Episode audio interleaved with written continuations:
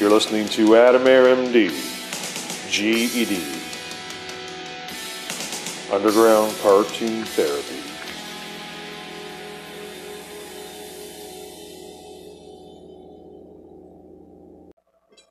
What's up, guys? So I had to break into this fucking evil facility that fucking is making the virus. And with my little know how, I'm going to save everybody on the fucking whole planet. Oh, I got it. Yeah, man. Fuck yeah. And I get to make a podcast. This is it. All right, let me get the fuck out of here. Okay, according to my little Radio Shack fucking GPS fucking thingy, there's about fucking 50 bad guys up here who are trying to cock block me, so I'm gonna have to start fucking hurting some motherfuckers. Well, let's get fucking rolling. Oh, yeah. Finally. Let's see you guys spread some fucking virus now, motherfucker. Mm.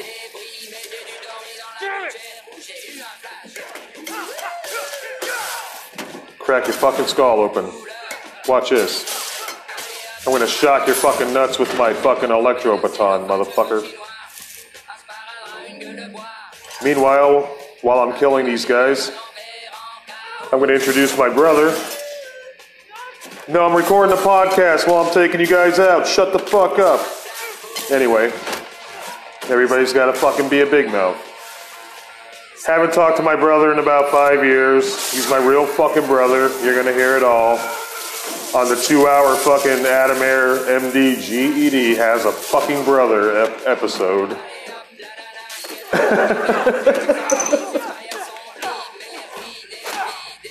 when I smoke the rest of this fucking bullshit weed and kill these guys and report and record a podcast. How am I capable of doing so many great things at once? Thanks to Anchor, I can do it. Thanks, Anchor. Oh yeah, a little gunplay.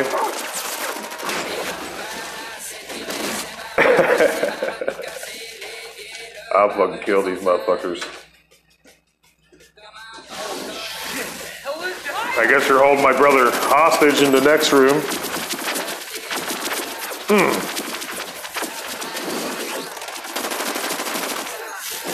Last fire. All right, let's go get my brother. All right, fuck.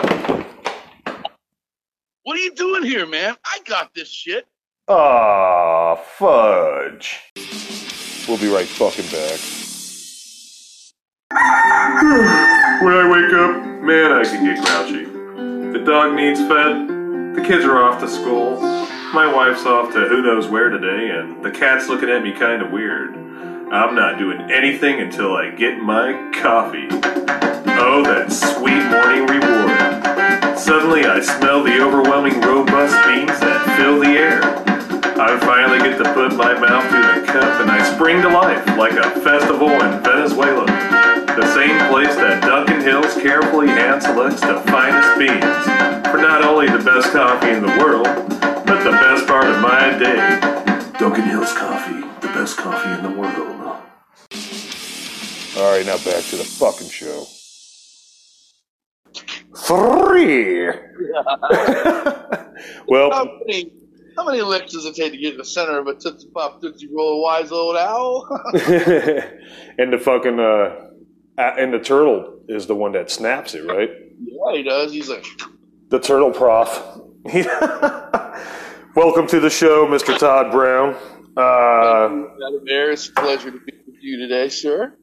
you are uh, someone that I, I didn't necessarily think I would have had the opportunity, and we've had fallouts. We're not going to launch into that. That's not what this is about. But I just am thankful that we're a couple of people who were able to actually be real friends and really understand what each other was going through and be there for each other, you know. And I just, that is such a fucking rare thing right now, especially in my life, because I'm pretty hardcore about if you draw first piss, not you, but Yeah. the person, if they draw first piss, uh, I'm gonna be fucking. A, I'm gonna fuck you around, and uh, and if um, and if uh, it's something I did, I'm gonna I'm gonna ask for forgiveness because I'm fucking ill, and I know it's symptomatic, man, and um, I'm not purposely being malicious. I just got brain damage,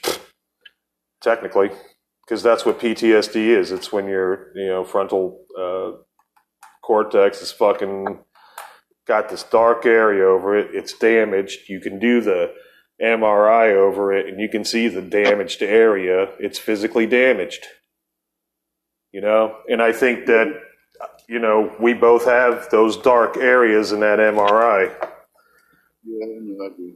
and um, that's why I created the show, Todd, because you know I was doing that bastard son shit with that fucking little prick, fucking Tyler Nacho. Yeah. He- that fucking windbag, fucking Powerpuff Girl, motherfucker. Well, hey, bygones are bygones. You are my oldest, dearest friend on this planet, Yeah, and there are many things to be said about the value of that and how we have always, I don't know, I always felt like our, we were just two punk rock kids that, you know, neither one of us were very good at lying to girls or skateboarding. So we were like drawing and music, and we were the creative nerds in a way that people respected because they couldn't do what we could do. yeah, seemed like everybody had the curb grinding skill, and everybody could, you know, fly to girls on Carolina Beach pick up pussy. But you and I were like a different breed. You know, we were like, eh, whatever. You know, we'll get to that. Sure. We were more interested in a creative outlet, seeing the world for what we really believed it really was, and come fucking think about it to go full circle. You know, nearly 37 years, man. Uh, we were right. that's what I'm saying. that's what I've been saying. so far as to say we were always right, fucking wrong, man, and we weren't wrong, and we saw value in people and how people shit on that, and that's the real currency is the love for another human being, and if you spend it wisely, your bank account will be full. If you waste it and you squander it, you'll die alone. We both are afraid of that, and that's why we've always been good to each other. Despite going through our shit, man, yeah, you know, I never stopped loving you and never stopped thinking good on you and hoping you were okay. Because you know, you, you were the transient punk, and I was more of the urban punk. right. And And yeah, I couldn't. You know, I always felt like such a fraud because here I am living it up in an apartment, getting showers, eating every day. You know, and I'm like, my fucking brother is out there riding fucking trains, starving. I never did a train, dude. I'll be. Hey, I never rode a train. Did you know that? No, I always envisioned you doing that. Um, nope. Always a hitchhiker, man. Fuck trains. No, I I'll spray paint on a train. And that, that's a very, very dangerous world, and I know people that lived in that world. Yeah, no, I didn't ever want you to think I was riding them, and I knew a lot of people at my age were saying that they were, and, and they weren't. And I was No, just like, it's ridiculous, dude. Why lie about being a hobo, dude? That's fucking dumb. It is dumb. Remember that whole phase, though. Oh, I just got off the rails. No, you didn't, dude. You took a Greyhound out here from Arkansas. Oh, Yeah, the urinal, urinal mint patty fucking express. You know, bought you a plane ticket. That's how you got here. you got here out on a dog, son. But uh, you, um, no, man, and I know um, over a period of time. Now we just gotta be honest with these guys. We're fucking Sure. brothers. We are brothers uh, till the very end, and uh, and then beyond. You know, I mean, this We- ain't over, We gotta tell them the truth though about the brother. brother. Yeah, you know, when you realize you had a sibling you never met, and you're standing in your high school, and you meet a kid from the same fucking neighborhood town you're from in North Carolina, ding ding ding ding ding ding ding ding ding ding. it ain't common. No, and uh, I'll never forget it, man. Over at your house when your mom, I met your mom and Jackie for the first time. And oh my god, it all came out that evening. I was like, "Kid Adam, stay the night." And you were like, "Yeah, yeah," and so But she pulled out, she pulled out a joint, and you were like, "Mom, don't fucking offer that hippie shit to my friends." yeah, I kind of. We, we really never did any. We never did any. No, we were straight edge. Yeah, we were like, "Nah, we're not doing." I That. don't know if you were straight edge. I didn't know if you drank. I drank a little, but it was only because the the older rednecks made me do it. Yeah, that, that makes sense, man. Because by the time I, it's the day I turned 16, dude, I lit my first camel. Right. And I was just I like, smoking before you. I was. I was definitely smoking way before you. And uh, I shouldn't have ever started. That's but anyway. Yeah, that I'll never forget finding out that we have the same DNA coursing through our veins, and the story. Oh dear lord! Like I can't do you want me to tell it? chalk it up to fucking Akron City bikers. I guess supposedly my my dad met your mom, Mhm. and uh, you know I don't know what was going on there, but uh, there was some backroom Pink Floyd at the fucking Cleveland Coliseum action. Supposedly, I guess um, my dad got you, um, and then so Vicky was like, "Oh my God, you guys are brothers." I was like, "Yeah, right. That shit ain't happening in my fucking family." And then, uh, and you didn't believe it, and she was like, "Well, where's your dad right now?" I was like, "He's down at the on the island." And so fucking um, he came down. He actually came down. I didn't even think he would come down, uh, but he did. And when he got there, um, he he was he he looked at uh, your mom and went, "Vicky," yeah, and that's how we, we knew, man. And You were like, oh shit. fuck. And then he and then he said, "Is this your son?" And you're like, "Yeah." And Adam's my brother, so any dad of his is pretty much a dad of mine. And I kicked you with the fucking boot, Yeah, you're like, shut up. and I ran to the fucking kitchen, cried. We kept the secret for fucking the whole time. He never knew. no, people really know. He never we knew, Always, we always said we're, my, we're, we're brothers. We're brothers. Mhm. We're like, yeah, we're over. Mm-hmm. Yeah. They never fucking believed it. They were just like, well, you know, when we first met, we didn't know. And they gotta be fair, you know. It's like we, hey, we're both from Akron, Ohio, you We know. ended up talking about Akron because you were like, I'm from Ohio, and I'm like, where? And you're like, Akron, and I was like, wait, what? Akron, like, I'm from Kenmore, and you're from Garfield, right? yeah. That's that's just a stone's throw away. Oh yeah, it's it's the fucking highway right away, man. yeah, right, right down. Uh, what is it? Uh, uh, Uh, 20, six, it's like twenty one, 621? eight twenty one. 621. There it is. There it is. Um, but uh, that that one corner over there, you know, it's um, Kenmore was where my aunt Beth. That was my dad's sister lived over there. That's I grew up top of the hill in Kenmore. I think you went to school with my cousins, man, Jenny and John. Yeah, I think I think our parents went to school together at um. I don't remember where Pops went to school, but Mom went to Kenmore High. I don't know. I wouldn't begin to know that he was bused all the way to Kenmore from there, but it's a possibility. I don't know if they knew each other in high school, but Well, this is a good. I like how we just eased into the Northeast Ohio episode part two, like I wanted to do, and uh, it's a this is a good thing to talk about right now, Akron, because it relates to the stasis uh, that the country's in, and the the example happened in Akron, right when Reagan shut down all the tire factories. all the time. You know what? The last time I went, I went. I always go for a drive, hmm and I've been semi-regular a few years back because I was building and helped running a studio in Kenmore for a friend of mine. But he since sold it.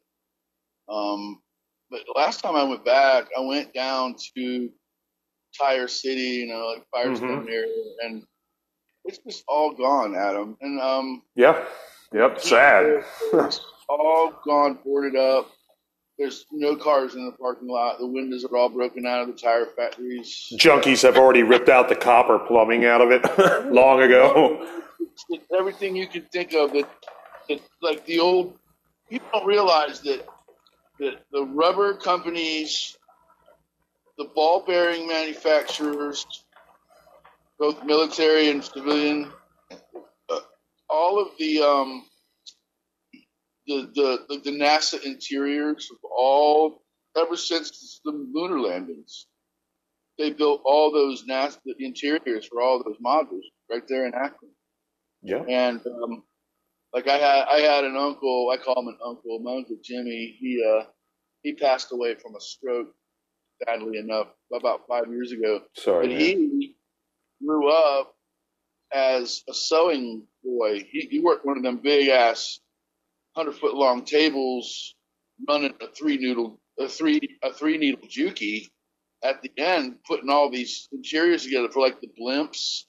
Um, he did all of that. Like, oh, he sewed all that stuff together. And in about mid '80s, that all that dried up. And like my grand my my grandparents were all Goodyear tire retirees.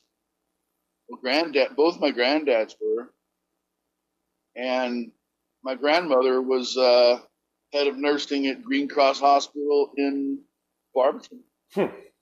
You know, so we got a little Barberton in us too. But That's Yeah. technically where I was born. Was Barberton. yeah, same here. I was born in Barberton. Barberton Memorial. Hospital, yeah, Green Cross Hospital, in Barberton. That's it. That's it. Yep.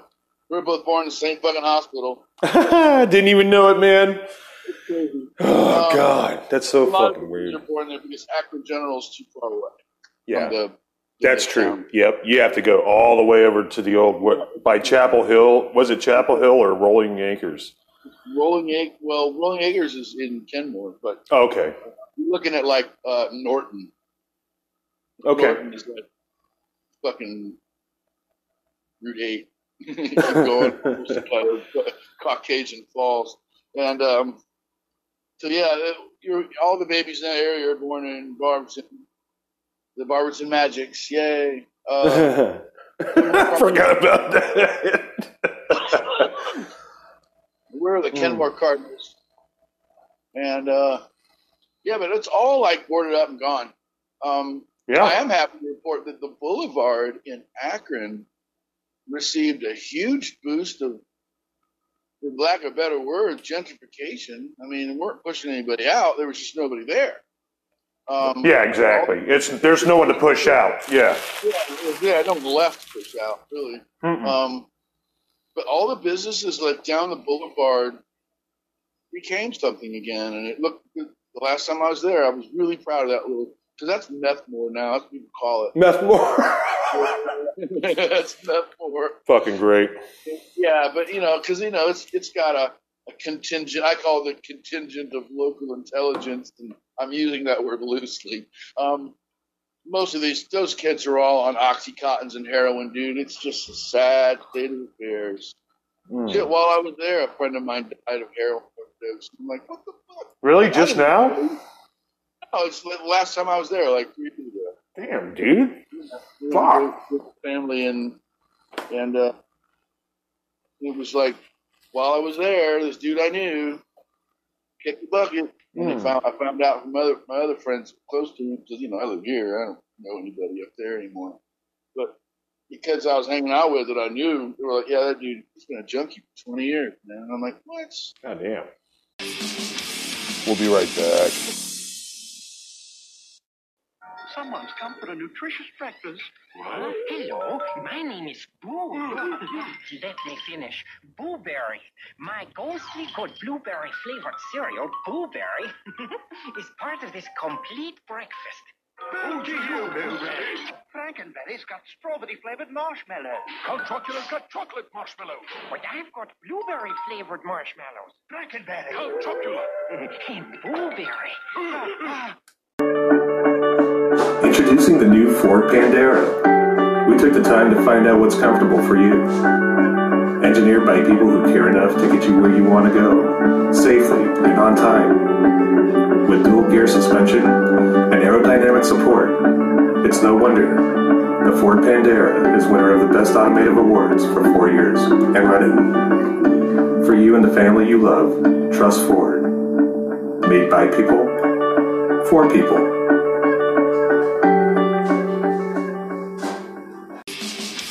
We now return. I found out my first girlfriend passed away from cancer. In Akron?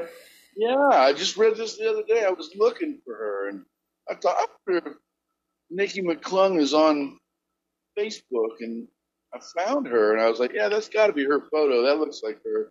Yeah. And then she had sadly died like three years ago, like Hmm. kind of rare brain cancer, and I'm like, that's unfortunate. So anyway, there's Margaret Park School is gone. Which Oh, okay, yeah. It's it's a they built a new school there. You know our dad went out with Chrissie Hynde, right? Yeah, because I knew my mom knew Chrissie. Hynde. I was like, my mom could have been Chrissie Hynde. You fucked up. Holy yeah, I know, shit. right? Dad. Dude, I would have loved to have been the, the Pretenders entitlement brat, dude. That Yeah. Our parents were friends with all of those kids.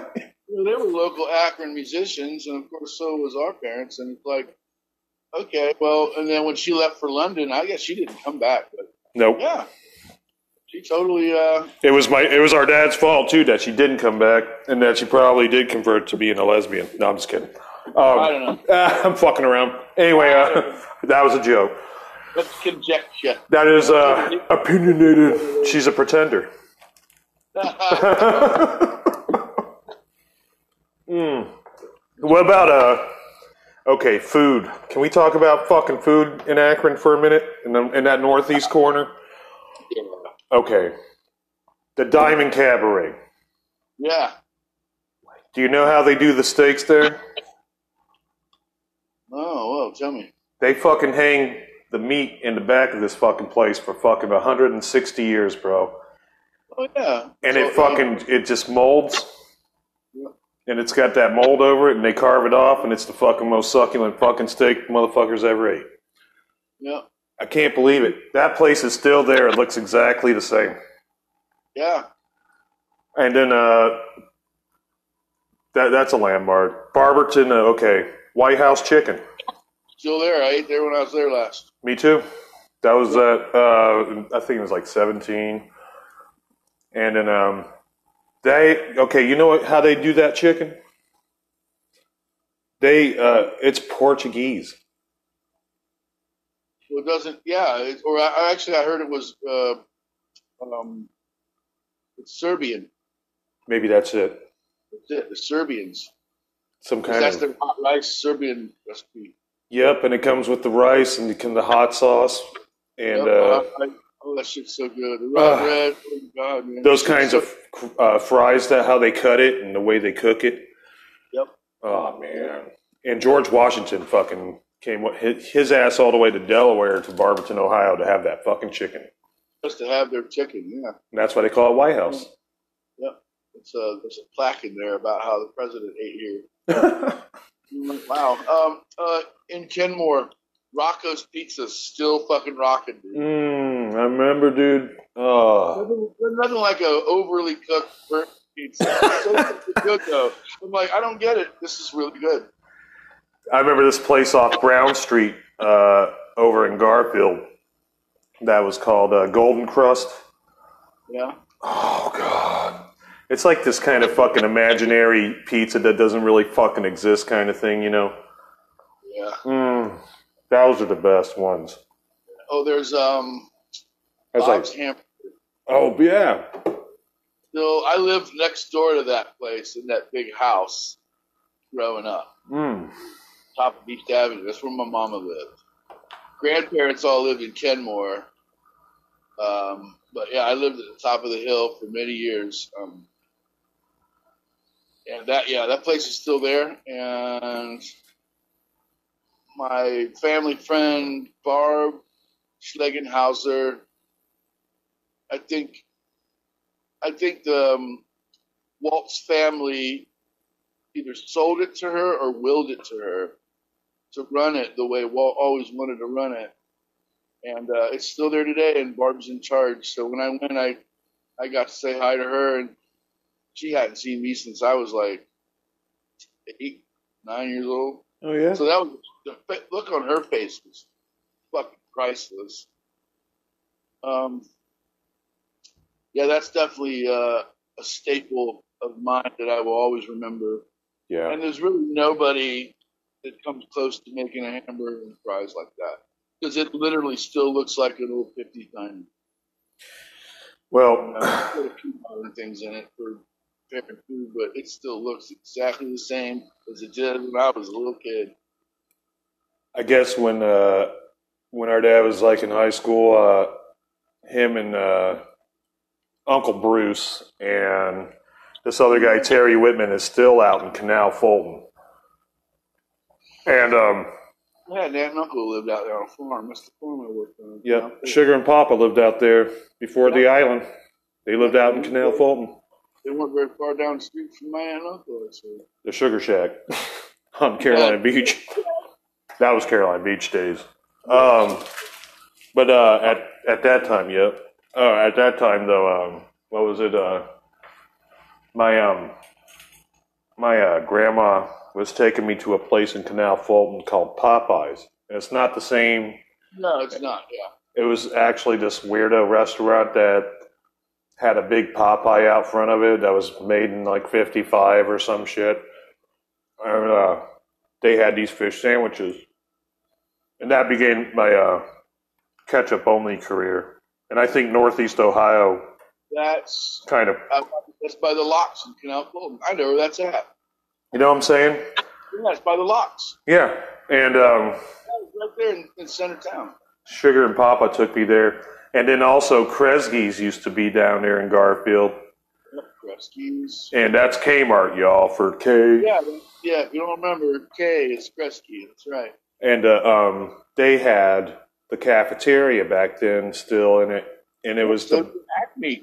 the blue plate special. That's right. The blue plate special. And then that, then they had the blue light special, which not to be confused with the aisle sales and hosiery with uh, what's on sale at the cafeteria.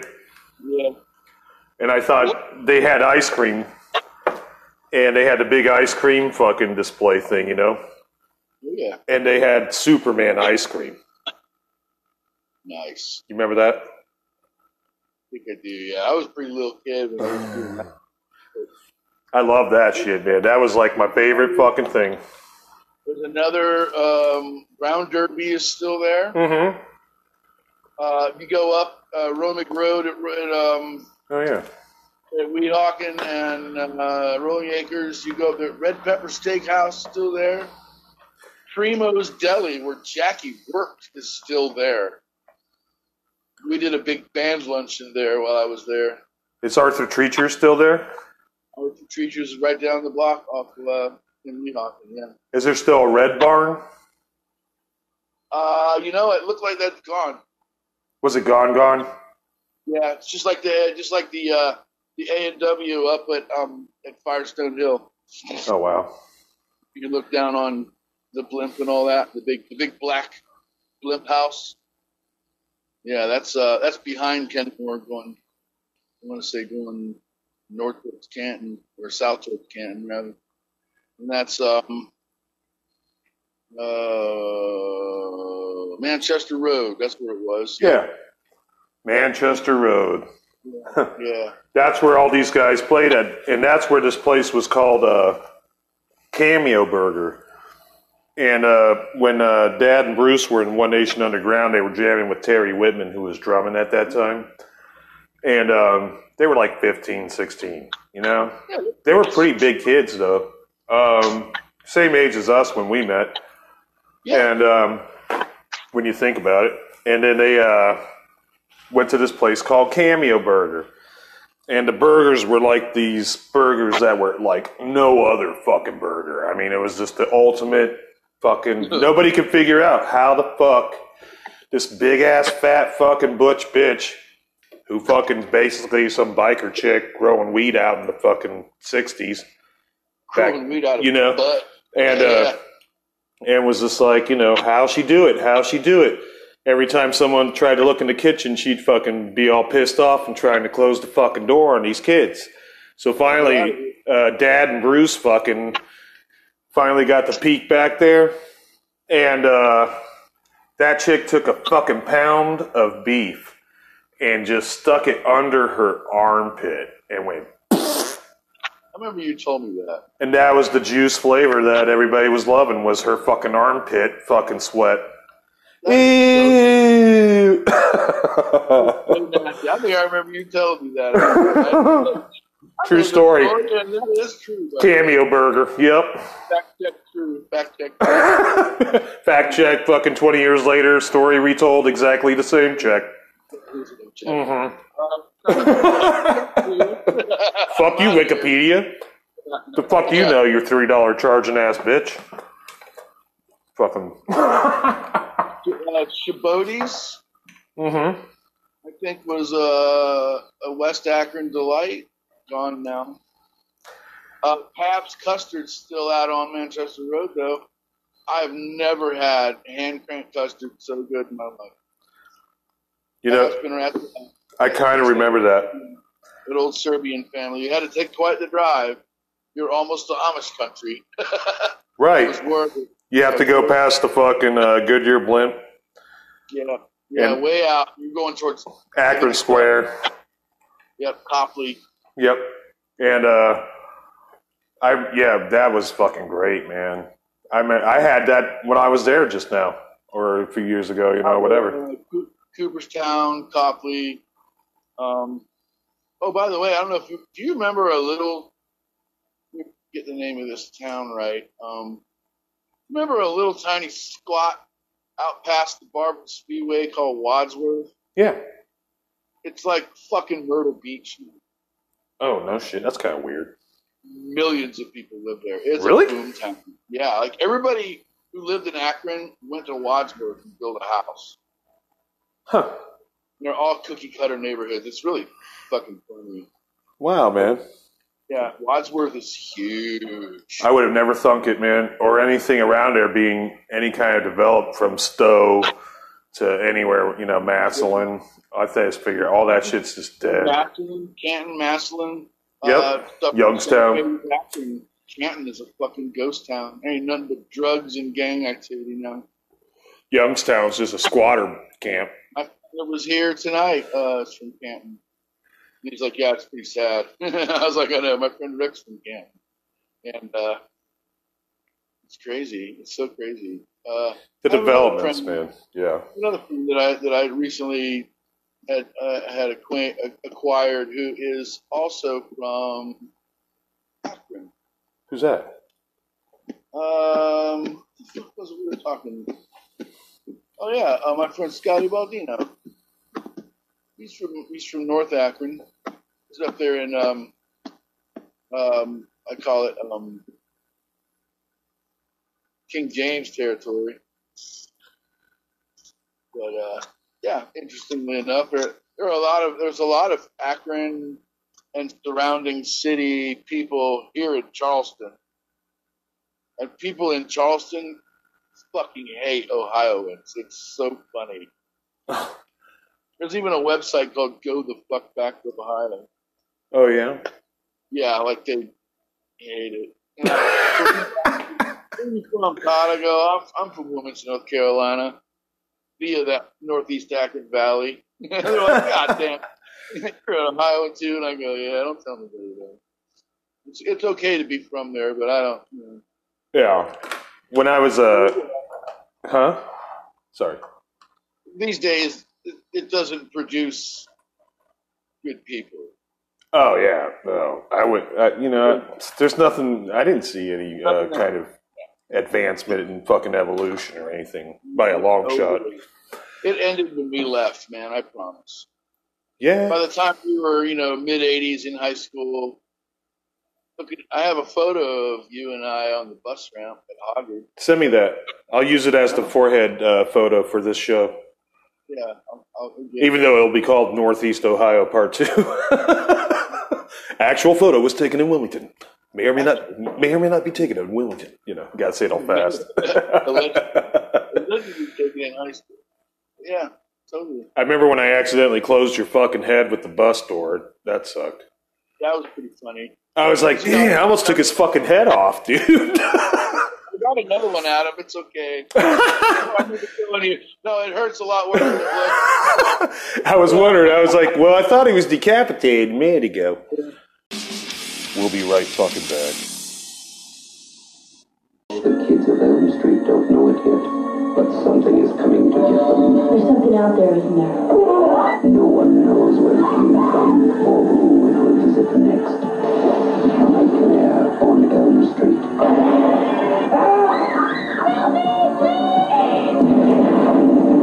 Wes Craven's Nightmare on Elm Street. Rated R.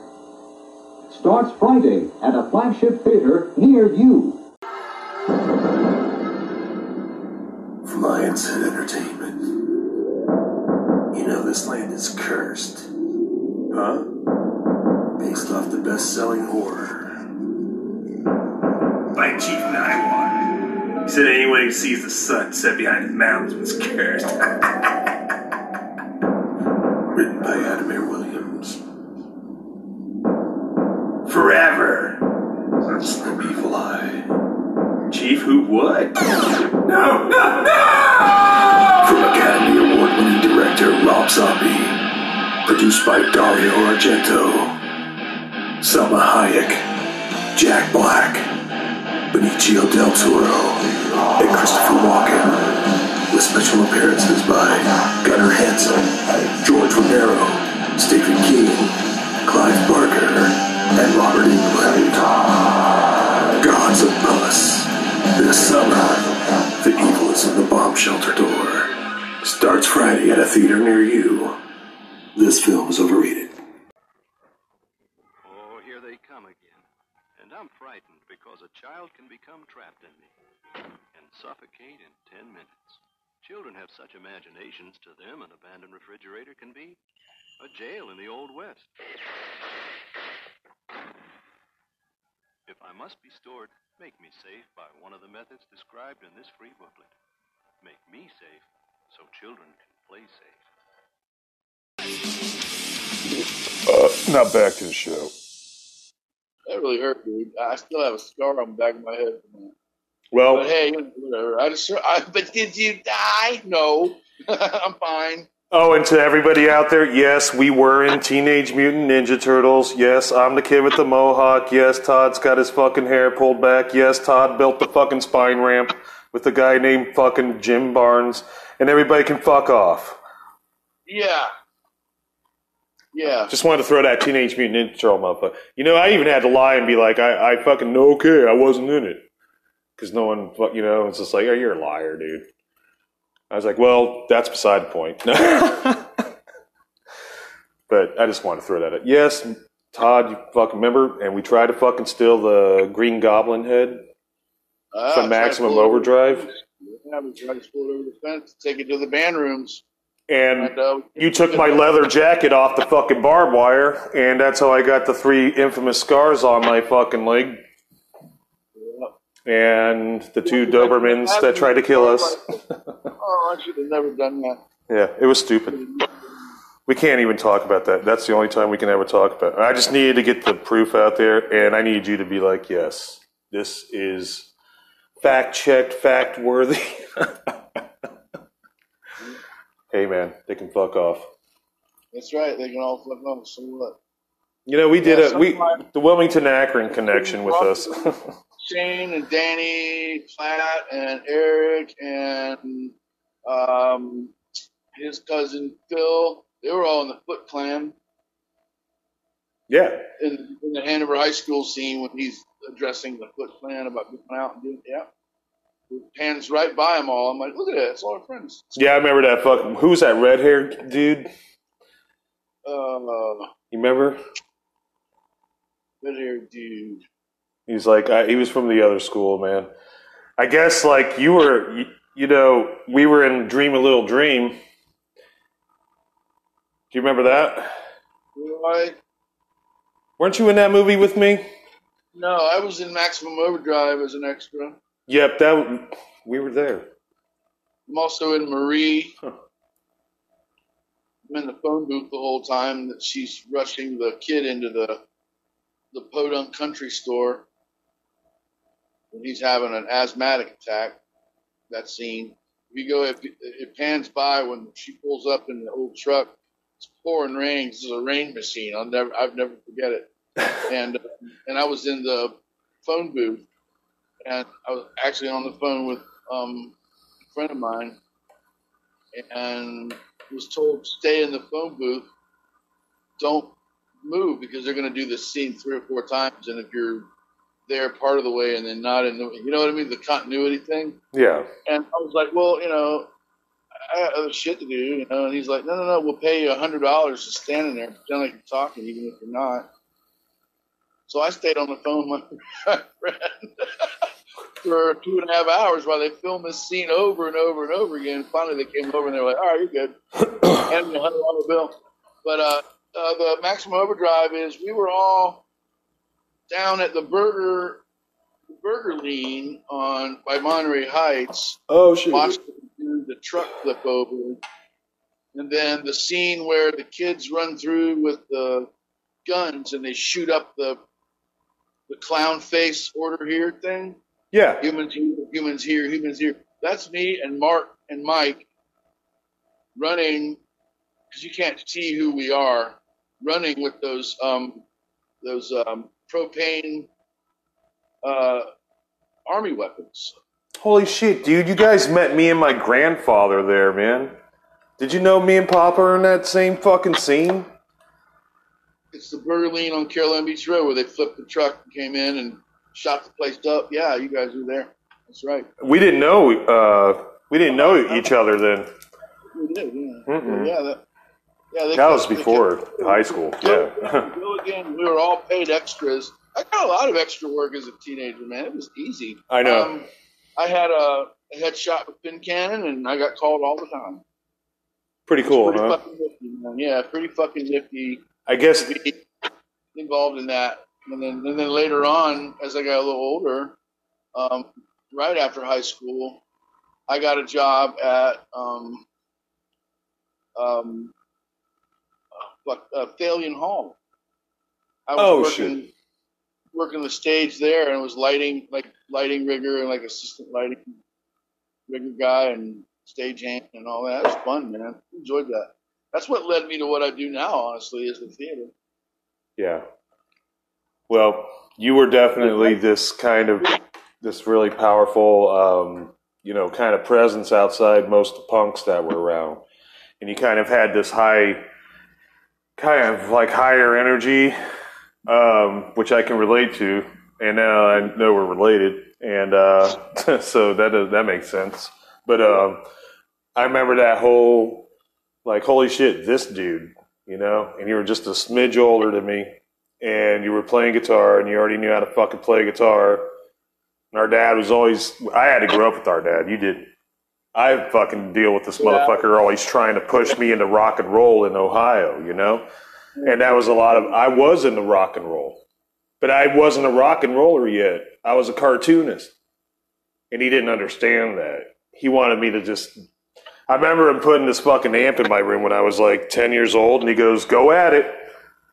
I was like, Go at what? I just stuck it next to my Castle Grayskull and fucking thought it was Skeletor's supercomputer, you know? Yeah. And that was it. You know, I get the f- flashy red lights. I don't know what the fuck distortion is. You know, I'm fucking drawn. Yeah. Uh, but I knew I I knew rock and roll. I already had ear theory by ten years old. I know that for a fact. My parents were fucking singing, training me to sing, and forcing me to sing, and I had to be like the fifth Beatle, like some fucking Charles Manson bullshit.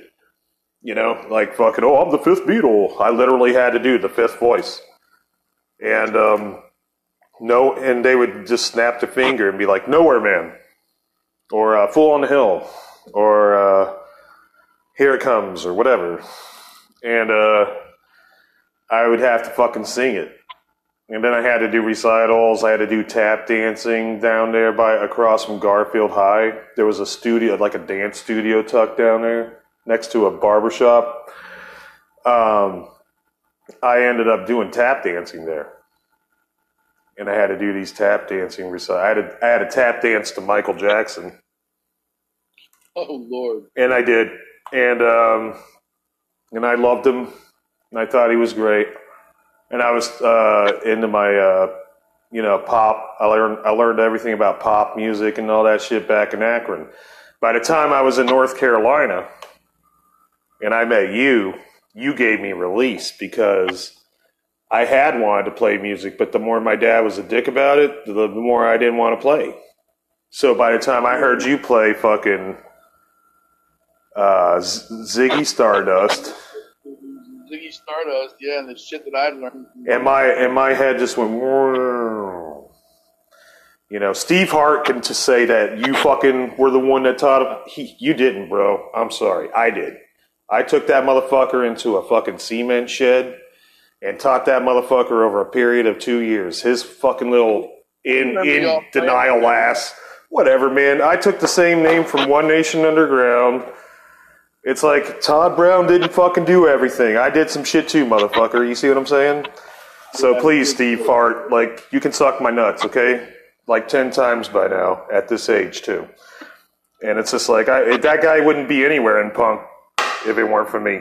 I'll be honest, you know. And I think a lot of people like that. You did that same thing to other people too. They wouldn't have been anywhere around it if they hadn't known you. You know? Yeah, I never really thought too much about it, but I, I was I do. proud of being part of it, you know, and having some.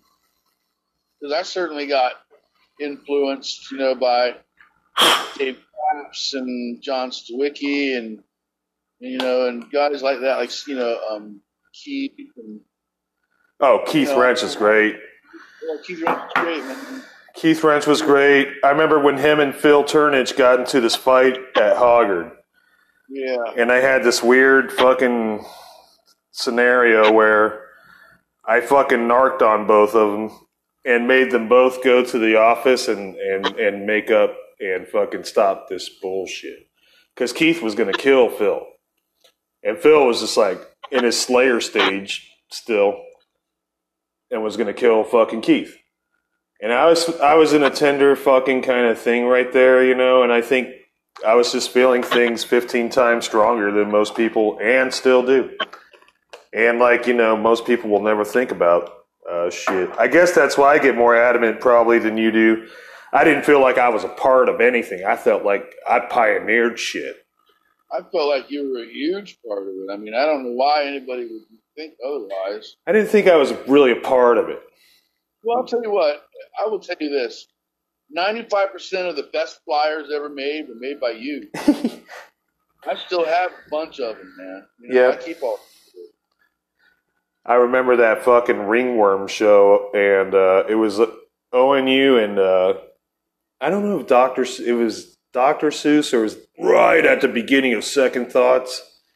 Yep. Um, but we did that outdoor Red Rock show, and those three thousand fucking rednecks showed up in those pickups. Dude, that was crazy. Oh my god, dude, they were they were. All, I shit you not, guys. Todd is my fucking witness. um, all the way down. I'm talking about. You could see for fucking miles, just pickup trucks ready to kill us, bro. Like lined up. They're like, oh hell no, they're not out there on that boy. We're gonna fucking fuck them motherfuckers up. I they grabbed my skateboard, man, and fucking cracked the side of my head, and I still got that dent in my skull. I still have the bone bruise in my spine from getting hit by a forty ounce with a truck going by. Ugh. Where were the where did was that in Wilmington? Yep. Oh man, that's fucking brutal. I didn't even know that one, dude. I'm down. I was walking to your house actually. Down, I walked a lot, man, down there. Damn. I skateboard. skateboard, and I, by the time I got to Monterey Heights, it was time to get a drink. So, and then I would skate the rest of the way, and then Yeah. walk over Snows Cut. It's not far. Yeah, yeah, I was fucking tired. Bro. yeah, man. Yeah. And you know, that's what we how we did it. You know, we had to walk that bridge over and over. I remember the first, when I dropped out of school the first time, uh, and I fucking went back and uh, what's his fuck, Mr. McAnus, was all fucking uh, Mc, McAnus. Um, he was like, uh, you know, if you want to drop out, you know, maybe you should take uh, take it into consideration and go. Um, nice shirt, dude. That's awesome. You should. I, am about to fucking. I'm gonna put that up on the. uh, but uh, thank you. Um, that uh, you made me lose, bro. you fucking did. Nothing changes. I love that, dude. You make me crack up in the middle of some shit. No, okay, I dropped out of school. I was talking to McAnus.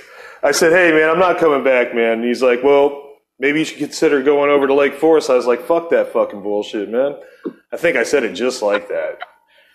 And Well, um, sure, you never had a filter. Never. never did. I never did. No, never did. That's what made me famous. Um, but I uh, also, you know, it's caused me some grief, but I've been famous because of it. And I've gotten more people to like open up because of it than I've had more people pissed at me. That's for sure. I've had more people enlightened than I've had them mad at me. And I think if that, if it was the other way around, I might have to stop and take consideration of it. But for the most part, man, everybody I've been like fucking unfiltered with, man, they love that shit. Cause they can't do it. They don't have the fucking guts or they don't have the position to do it. You know, I'm like, I don't give a fuck. I get paid top dollar in state to be a fucking nut. Mm. Yeah. You know what I mean? So it don't matter me. You know, but I, I, I love utilizing that towards art. You know, and I remember like dropping out of school. I came back two weeks later, and then Dan Quayle showed up with Jesse Helms and Cool in the gang and fucking had that fucking little war fucking. That's why I never thought you would uh, get in the military because of that fucking thing that had happened that that night. And I and um and Dan Quayle balling his fist and being, "Why don't you Nazis get the fuck out of here?" Remember Well, I when he said that? Yeah, when we were, He did say it. we were, yeah, yeah, he wanted us gone. We weren't, we, we were like protesting and shit. Yeah, exactly. We were protesting Desert Storm that you ended up joining a year later. Yep. And But, I, you know, I you didn't, I didn't join the army to go fight a war. I joined the army because I had a pregnant wife. I know why you did. I'm not judging you. I'm just saying. That's when I dropped out of school the second time. And I think, you know, that's when you and I were on different uh, paths, man. You know, and uh, you were, you know, had settled in and we're hanging with crowd that I couldn't relate to, man. And I think in the end, you know, we've been through all these deterrents. Uh, you were in the army when you came back. I mean, you were like a pumped up motherfucker. And I'll that ne- was, I was a pissed off individual is what I was. I was no good to anybody, dude. When I got to I know.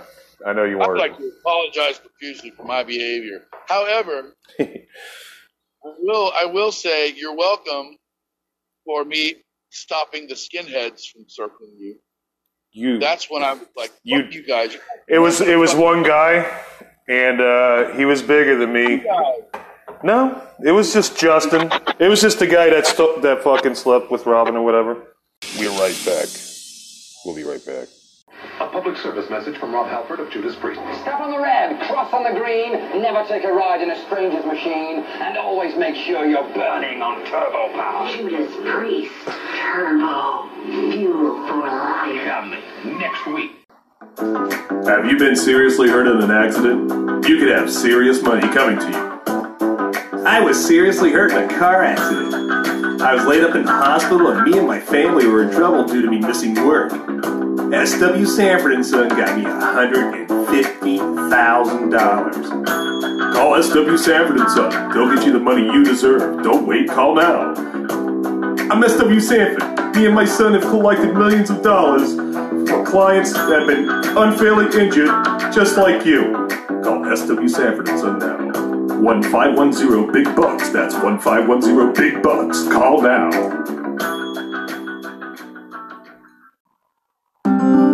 The Helping Hands Corporation has been feeding unfortunate children in over 156 countries for over 20 years. For only 28 cents a day, you can feed a little girl that's really cute.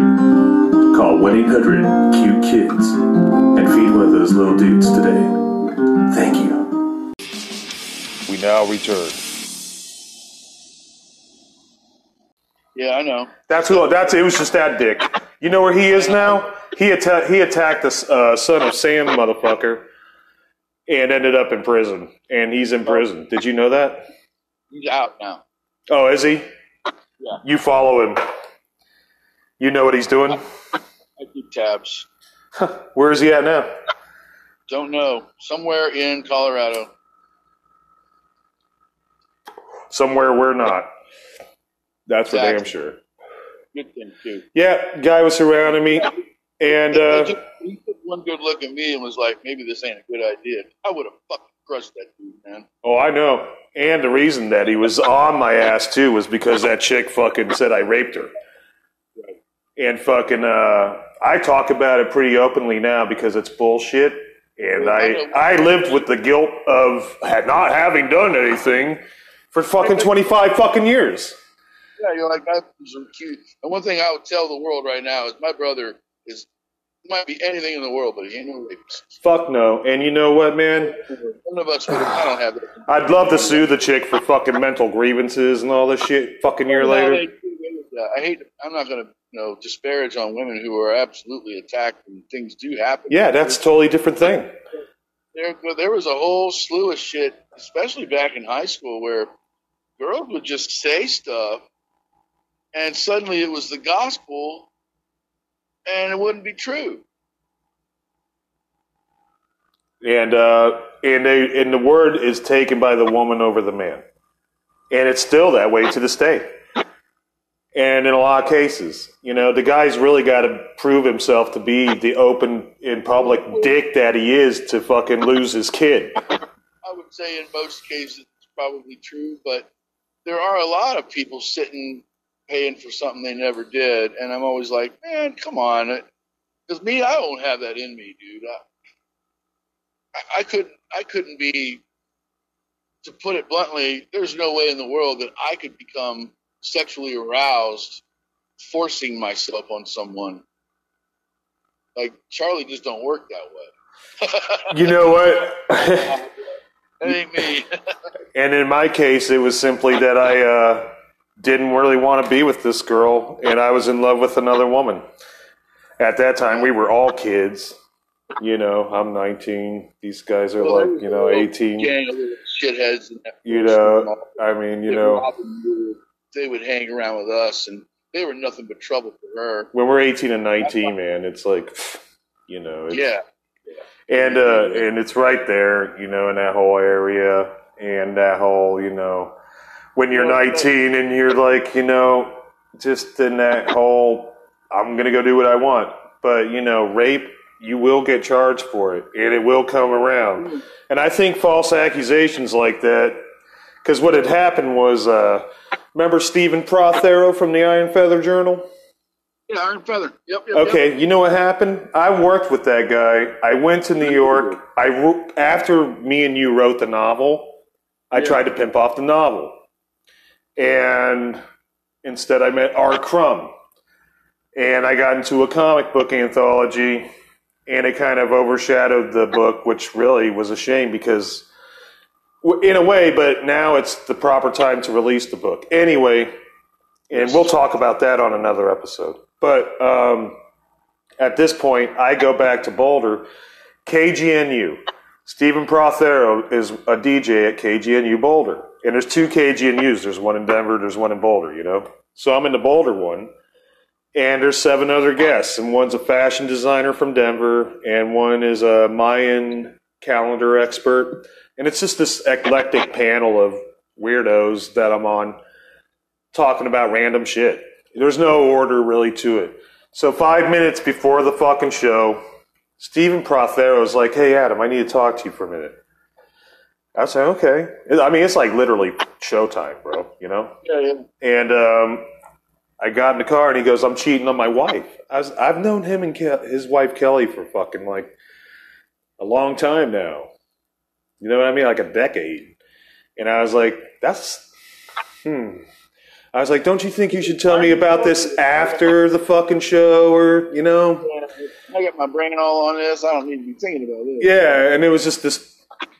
You know, he he he just kind of made moves like that. You know, he got us fucked over with Def Jam as an example, like about four years before that, and that's when I was accused of rape, and I was pushed down by the uh, the, the other skinhead Kevin, and he put he had pushed me into a fence, and he goes, "You like to rape chicks? What the fuck you talking about?" And she's standing there like her shit don't stink. I was like, "You fucking told him that shit, dude." And then she was like, she couldn't say nothing. She's like, you know, and she's a skinhead, so her credibility is like whatever, Out the window. out the fucking window. Um, she ever had any. Nope. And I, I wished her mom had known. And maybe she did, dude, you know? I don't know. But uh, I, I was just like, damn, you know, years later, you wish you'd taken steps to advance to a, a correct character assassination on such deep levels. And uh, I'm fucking dealing with it again. No shit. Yeah. Somebody will.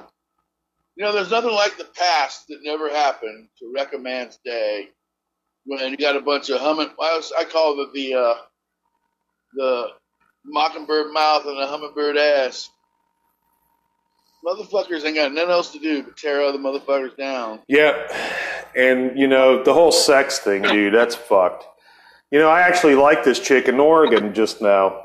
And she was this chick who burnt my fucking. Uh, she burnt a bus down in front of my house in Denver. Do you remember that kind of? I do. Uh, it was her. And I hadn't thought about it in a long time, man. You know, that whole thing ruined my fucking life with my kid, dude. It was the, what was this? I had just gotten my comic book career at that point. You lived in the barrio off Colfax. Yeah. I couldn't stay with you. Yep, that's it. And, uh, And there was a burnout van, yeah. And well, it was a big old uh, black school bus, and they had painted all uh, black metal, and it was all fucking. Uh, and so she burned it. When I saw her, I just I hadn't seen her since then. I hadn't really thought about how much damage those guys caused me. Because technically, when they did that shit, I got fucking booted out of my fucking house. I wasn't even there. I was recording with Colostomizer.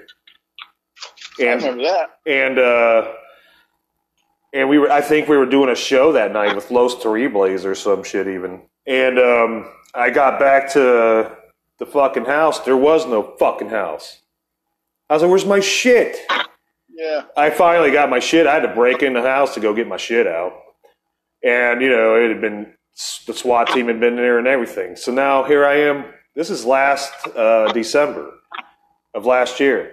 I meet up with this chick. She's still a fucking goofball. And she said, Oh, the reason I did that was because Mikey raped me in your house. And I was like, I didn't know that. You know? And so I was like, now I'm going to kill this motherfucker, right? And uh, I told her, you know, I was like, you what? You're not going to do nothing, you know, or whatever. And I didn't really go anywhere because it was like fresh out of the bag kind of bullshit. I contacted one of those other guys that was in the house. He was like, probably the only dude that didn't do drugs, and everybody kind of was a dick to him.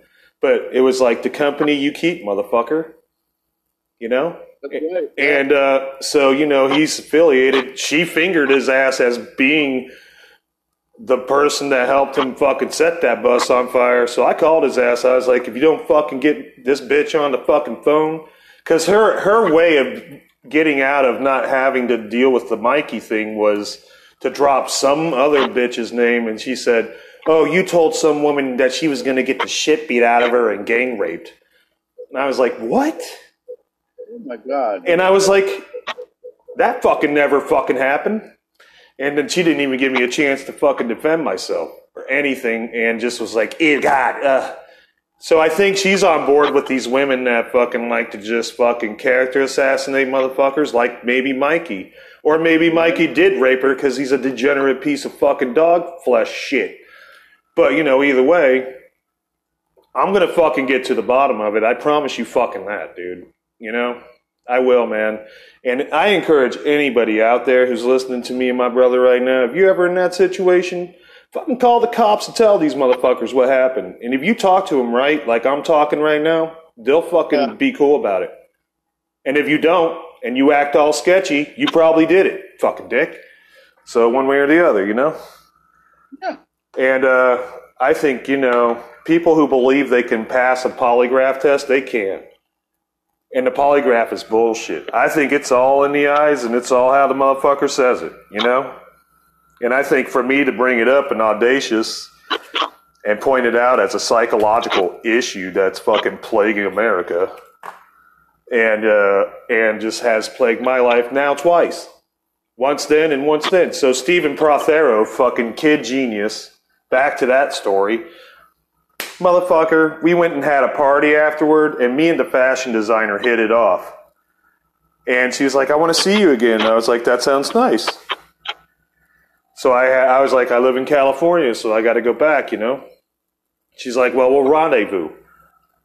And I was like, okay, sounds good. Stephen Prothero had cheated on his wife with that chick.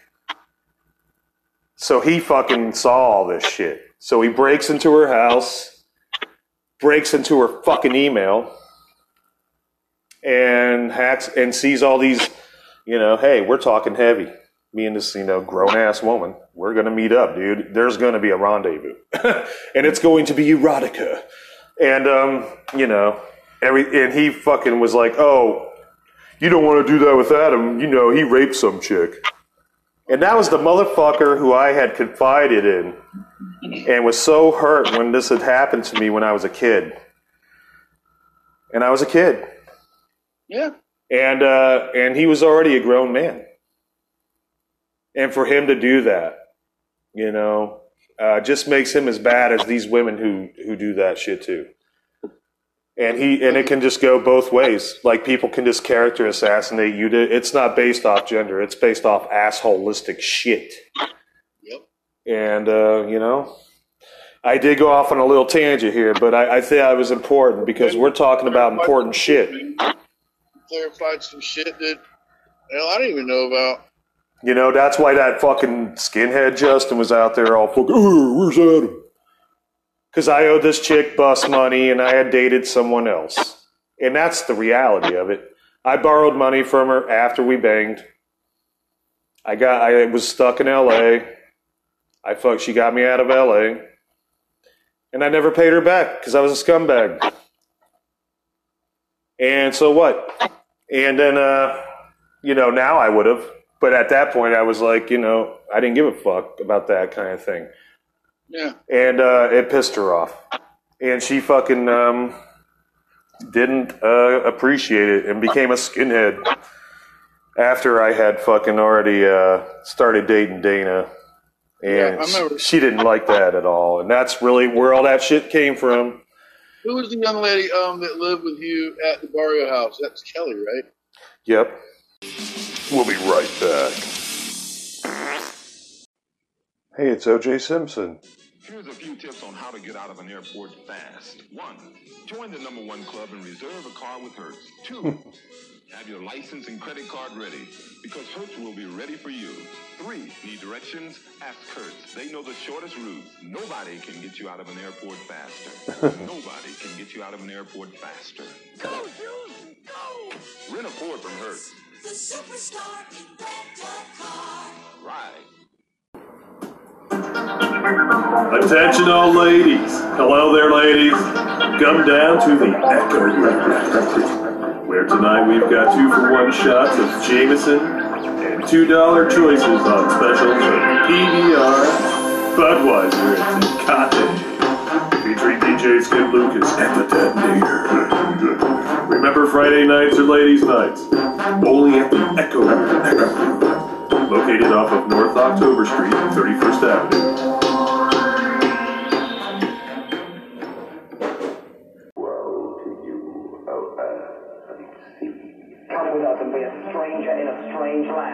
somewhere in time, somewhere on tour in Tokyo. Headbang Kamikaze style with MTV's Made in Japan contest. One honorable winner and guest will fly to Tokyo to see Iron Maiden and the legendary Budokan. We'll throw in a thousand bucks to buy raw fish and things. And you and a hundred runners-up will get the limited edition collection of Iron Maiden video clips and stuff. Damn, that's fucking awesome. With your name, address, and phone number to I'm on that. Too bad it was an 86. 1211 Radio City Station, New York, New York 10101. Wow. Geisha postcards in now. We now return. Yep, heavy topics. I like how we're just gonna kick this off because we're gonna just do our own show. You want to do our own show, Todd? Let's just fuck because. I think I think we are doing our own show, babe. Yep, I don't want you to just be a guest, man. I want you to be. I, I want to do as Full much time with me, can. man. You know, I'll always try to put some time aside and hang out with you and do this stuff because I love it. I've always wanted to be involved in one, and every time I've tried to start my own, it just other shit get in the way, and I just can't fucking. I can never really do it right, you know. And you you always have a way of doing it better than I can, so let's do it. Man. Let's do it. We're doing it. I'm already hitting topics that I feel safer about examining with you on there.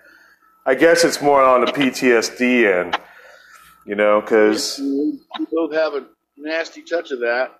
yeah, and uh, and it ain't fucking funny if people out there think that you know we are in a world of snowflakes okay? And i get it. I think everybody out there likes to use the words like they have some sort of fucking problem because it gets them attention. But i happen to tell you i will tell you right now that uh i'm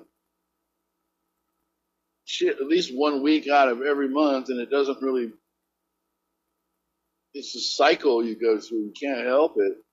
And i'm like almost no good to nobody at that during that week. And i've learned to keep my fucking mouth shut and just let it pass because i always end up hurting the ones i love. And people don't think that shit is real man. They can fucking come find me. And i'll show them what it looks like. Yeah, that's how I feel about it too. By this point, you know, and I feel about it staunchy about it, especially after the virus and just seeing how much pe- people get away with, man. Like the rape issue with women fucking being able to character assassinate men, illegally prosecute, you know, and all this other shit. And if a man fucking does it on a woman too, you know, it's like it's the same difference. I mean, you know, it's fucked up. You can't accuse people of this shit, you know.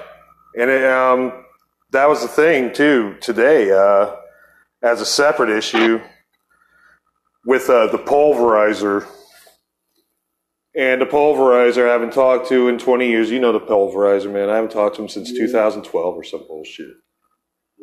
Because he ripped me off. You didn't know that, did you? no i'm i'm, I'm learning a whole new a whole new world A whole new world. Oh, that was Yeah, good I, mean, one. I, I remember him being fucking creepy and kind of off balance, but Yeah. in that dark trailer when we were younger, I'm like, okay, yeah. Oh, yeah. He was weird. Yeah, we could buy weed off the guy. That's how that's how I knew him. Well, I'm glad I didn't fucking go see his ass, dude. And it was a nice reminder of why you should cut toxic shit out of your life. The motherfucker's an ex bounty hunter with all these fucking guns, man. Illinois took his fucking guns away because he called the suicide hotline. Huh.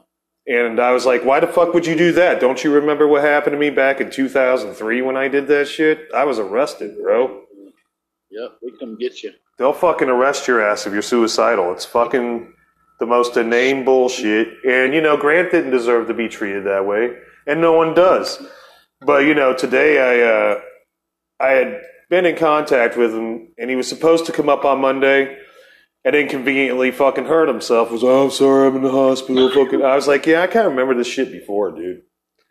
And, uh, and so I, I was already skeptical, and he hadn't brought up the fact that he had about trying to repay me. Instead, uh, because he ripped me off a Marshall stack, dude, like a full fucking Marshall stack, um, like a head, the whole fucking thing. It's like a twenty five hundred dollar fucking piece, man. Right it is. And um, you know, didn't give a fuck. Still didn't bring it up here all these years later. And you know it's going through my head. But I just want him to say it. Because I believe in people. I want to give them the benefit of the doubt, you know? Yeah, own up, own up to your shit, Jack. And uh, and I do I do give people the benefit of the doubt a few times, and usually they go three aces on fucking being a fucking dickhole. So it's like whatever, you're out. Get the fuck out. And um, that fucking one point where today I was just that it's like you know you act weird, dude. He's like I'll listen to it when I get a chance. It's fucking podcast, and he's acting all weird now. and I'm like, dude.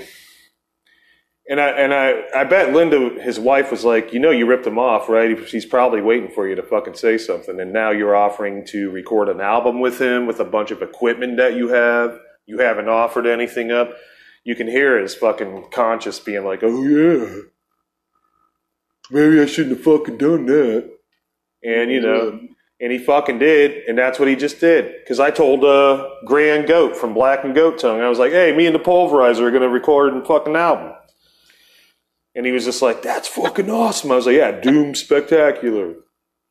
And uh, and then you know, of course, as soon as I opened my fucking mouth about it, I was like, you know, why you gotta? He starts acting weird. I'm like, why you gotta act weird, man? This shit reminds me of what fucking was happening before I fucking left last time. And he's like, and he called me up, and then he yelled some fucking, "Rah, rah, rah, I'm gonna fucking do it. What, what'd you say, bitch? Yeah, I don't, I don't think I heard you there, fella. Mm-hmm. And uh, I'm not even to repeat what the motherfucker said. Half of it I can't because he just sounds like a fucking grizzly bear ate his ass. And I'm fucking like, whatever, dude. So I just called the fucking pigs on his ass. Straight up. And I don't give a fuck what people think about that shit. The guy called the suicide hotline last week. He's an ex bounty hunter that used to stick fucking bombs in people's fucking toilets. Whatever. You know? And it's like, and he tried to fucking blow his own head off in fucking Larimer. You know? Uh, like where he lived over at this 20th and Larimer warehouse or whatever, up from the Larimer Lounge. Yeah, fucking death wish? What's wrong with that guy, man? Well, the first thing that happened was his parents are fucked in the head, and then his dad died, and he was a gun toting fucking. He was a motherfucker. He was this little old Cotton Hill motherfucker that weighed as much as Grant, but fucking looked like Cotton Hill, and just had these fucking uh, you know gigantic guns, and was always like fucking. This motherfucker could hear. He could hear somebody fucking trying to break in before three blocks before they got there. And he'd wake up in his tidy whities all, oh shit, boy! Grab his fucking Smith and Wesson, whatever fucking hand cannon, and head the fuck out in the parking lot in his fucking tidy whiteys. It's like, dude, you know. And then the whole family's fucking crazy, man. But the whole thing was, I was with Kelly uh, in Black and Goat Tongue, and we were good friends with Grant and his whole family, and his brother Jim tattooed the uh, Revolution 21 symbol on my arm there and the in that crazy tattoo pattern that's still there to this day.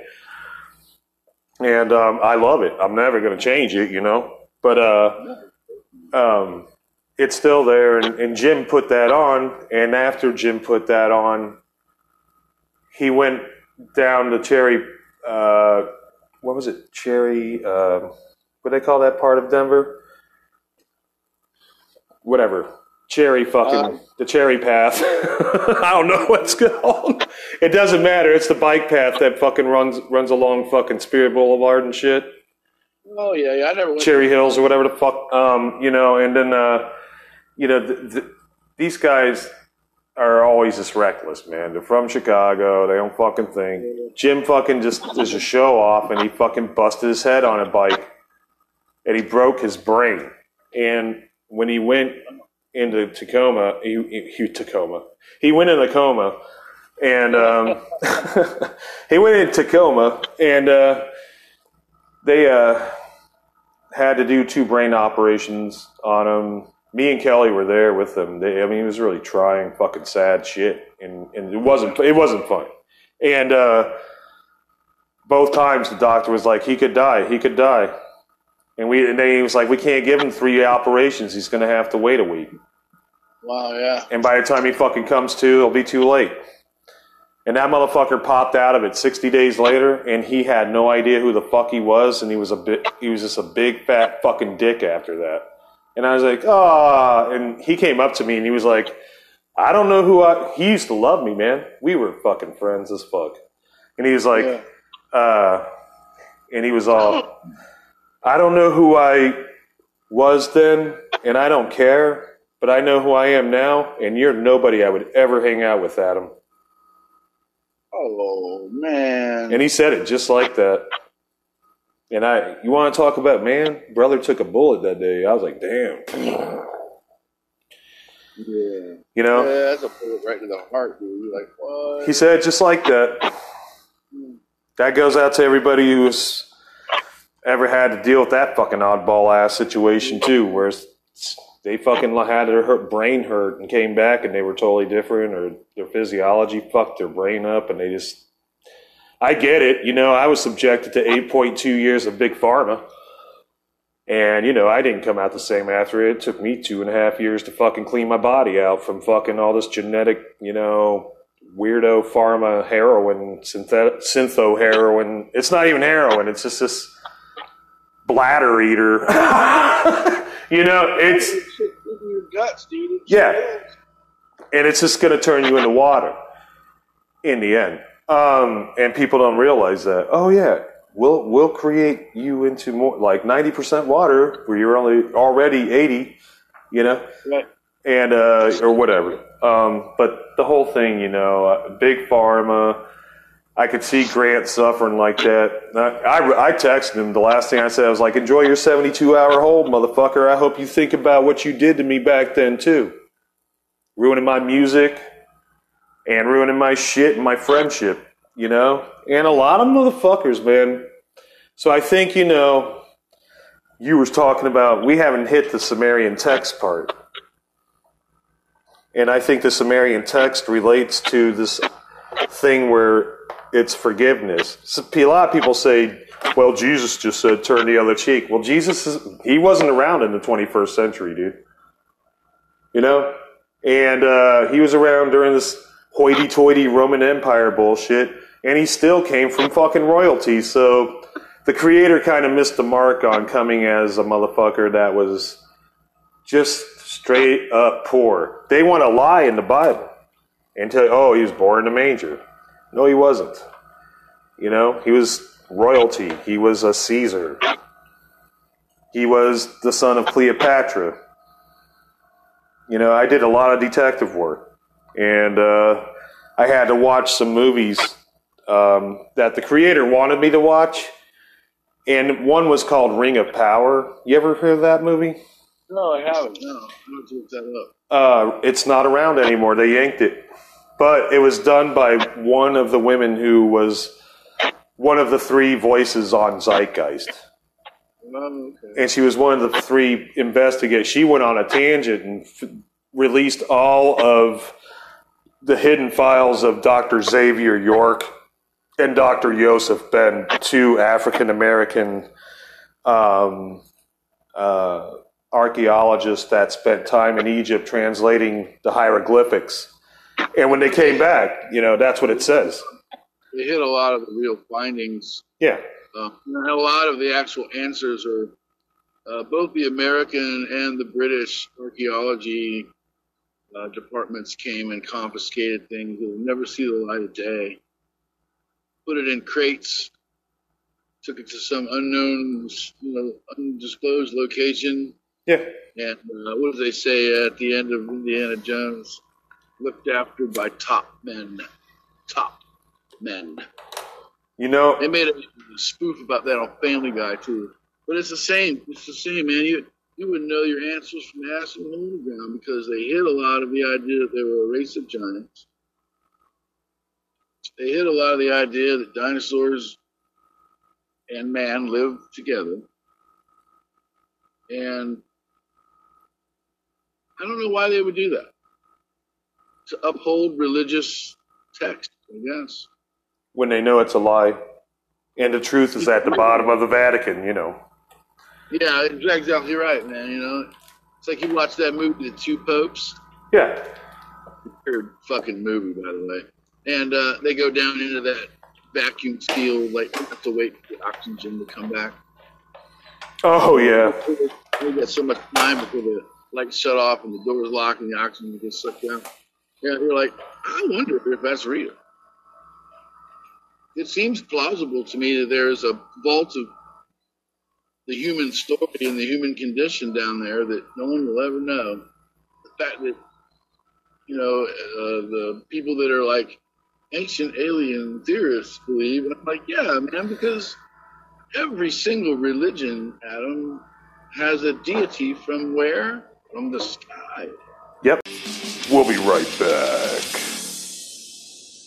Dude. Dude, I just got 4,000 anytime minutes for free. Just text star 4568092 and send the hourly questionnaire about your favorite subject. Like Popeyes, TV shows. video game. Dude, dude, like play as often as you want. Local roaming charges applicable. Wow, 4,000 anytime minutes. Metro PCP, computerizing the world. Welcome to Fuck Back, motherfuckers. Every single one of them. At some point, shit, look at the Hindi religion. There's a nuclear war with aliens.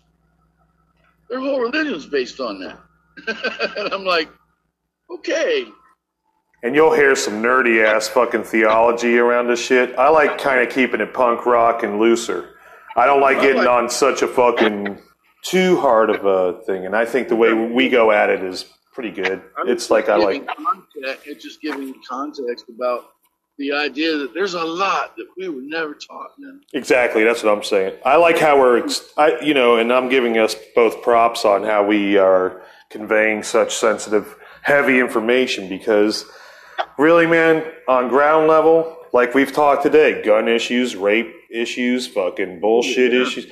You know, there's a lot of things here. We talked about a lot of food, and uh, and uh, Northeast Ohio, and you know, there's eclectic subject matters. But then, you know, eventually, for me, it does have this base bone root because I believe in the Sumerian mythology.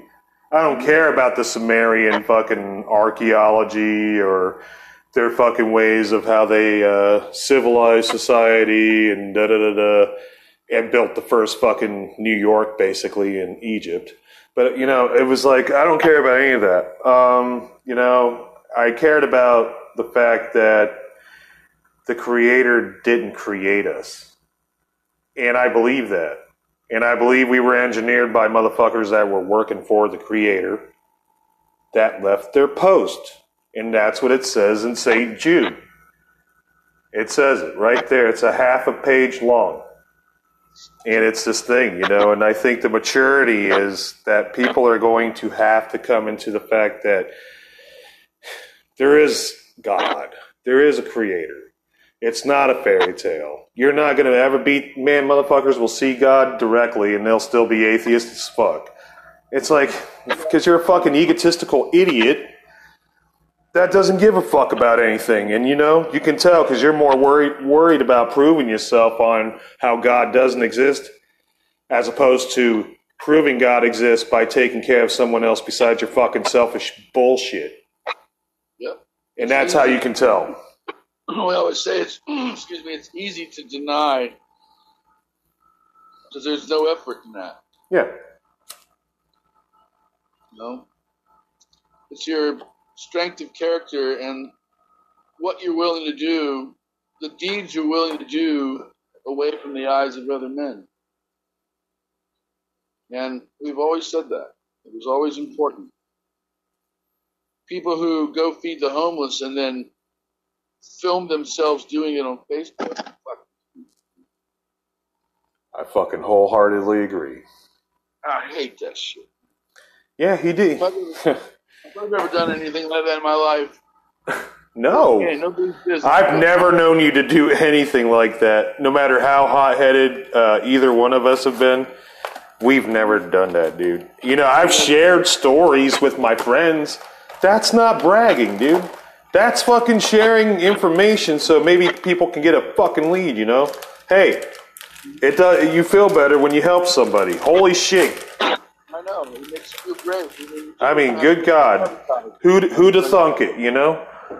Yeah, I know, right? Who'd have, who'd have thunk that you'd fucking feel fucking better using love as opposed to fucking bullshit. It's like, you know, I'm opposed to bullshit like you are, and we became punk, you know, warriors, if you will, out of it that don't really exist anymore. And you see all the different breeds of fucking punks around you that you're just like, yeah, I'll work for them maybe, or, uh, you know, just the way you would record them or the way I would do some spot art for them. Same thing. Uh, but, you know, we don't associate that because the level of uh, whatever we were going through, even at the time when we were in high school, man, they couldn't even understand us. And we were kind of this like this kind of you know select shit that just knew higher light vibration while we looked at posers fucking pretending and talking about being in higher light vibration and then putting us down for it because we were dark. And I was like, you know, that's fucking. you see the sweet titty irony in this motherfucker, right? Oh, yeah. Mm. Oh yeah, You sure. see it? I see it. I see it all the time. FB is the fucking. Hey, don't blame Facebook. It's just a gun. It is a gun, but you got to squeeze the trigger. It ain't squeezing itself unless it's fucking. Unless you're counting the fact that it's a member of NAMBLA. You mean the North American Marlon Brando Lookalike Association? That's right, sweetheart. Motherfucker. Can you believe that shit? And then Zuckerberg's lizard ass sitting on the fucking stand all fucking. "Oh, anybody can add your name to whatever charter and you wouldn't even know about it. It's like you created the motherfucker, motherfucker. Don't you think that's a fucking problem then? I love when they asked him right to his face. So why don't you tell me uh, the hotel you stayed in last night? Would you be comfortable with that? He's like, I'd rather not. It's like, see? You fucked up. you fucked up, kid. Uh huh. Everybody knows. Everybody knows that the CIA took that project over, and it was, you know, the alphabet soup has been weaponized by a very dark entity in our within our government to to be against the people because they want total power, and they'll get it too. Yeah. They'll kill thousands of people on TV to get it. We already see this. They'll send our best and brightest to shithole country for what? Weapons of mass destruction? Are you fucking kidding? And what did they get? A Stargate that they fucking hung Saddam Hussein in. Because that's where they hung him at. You knew that, right?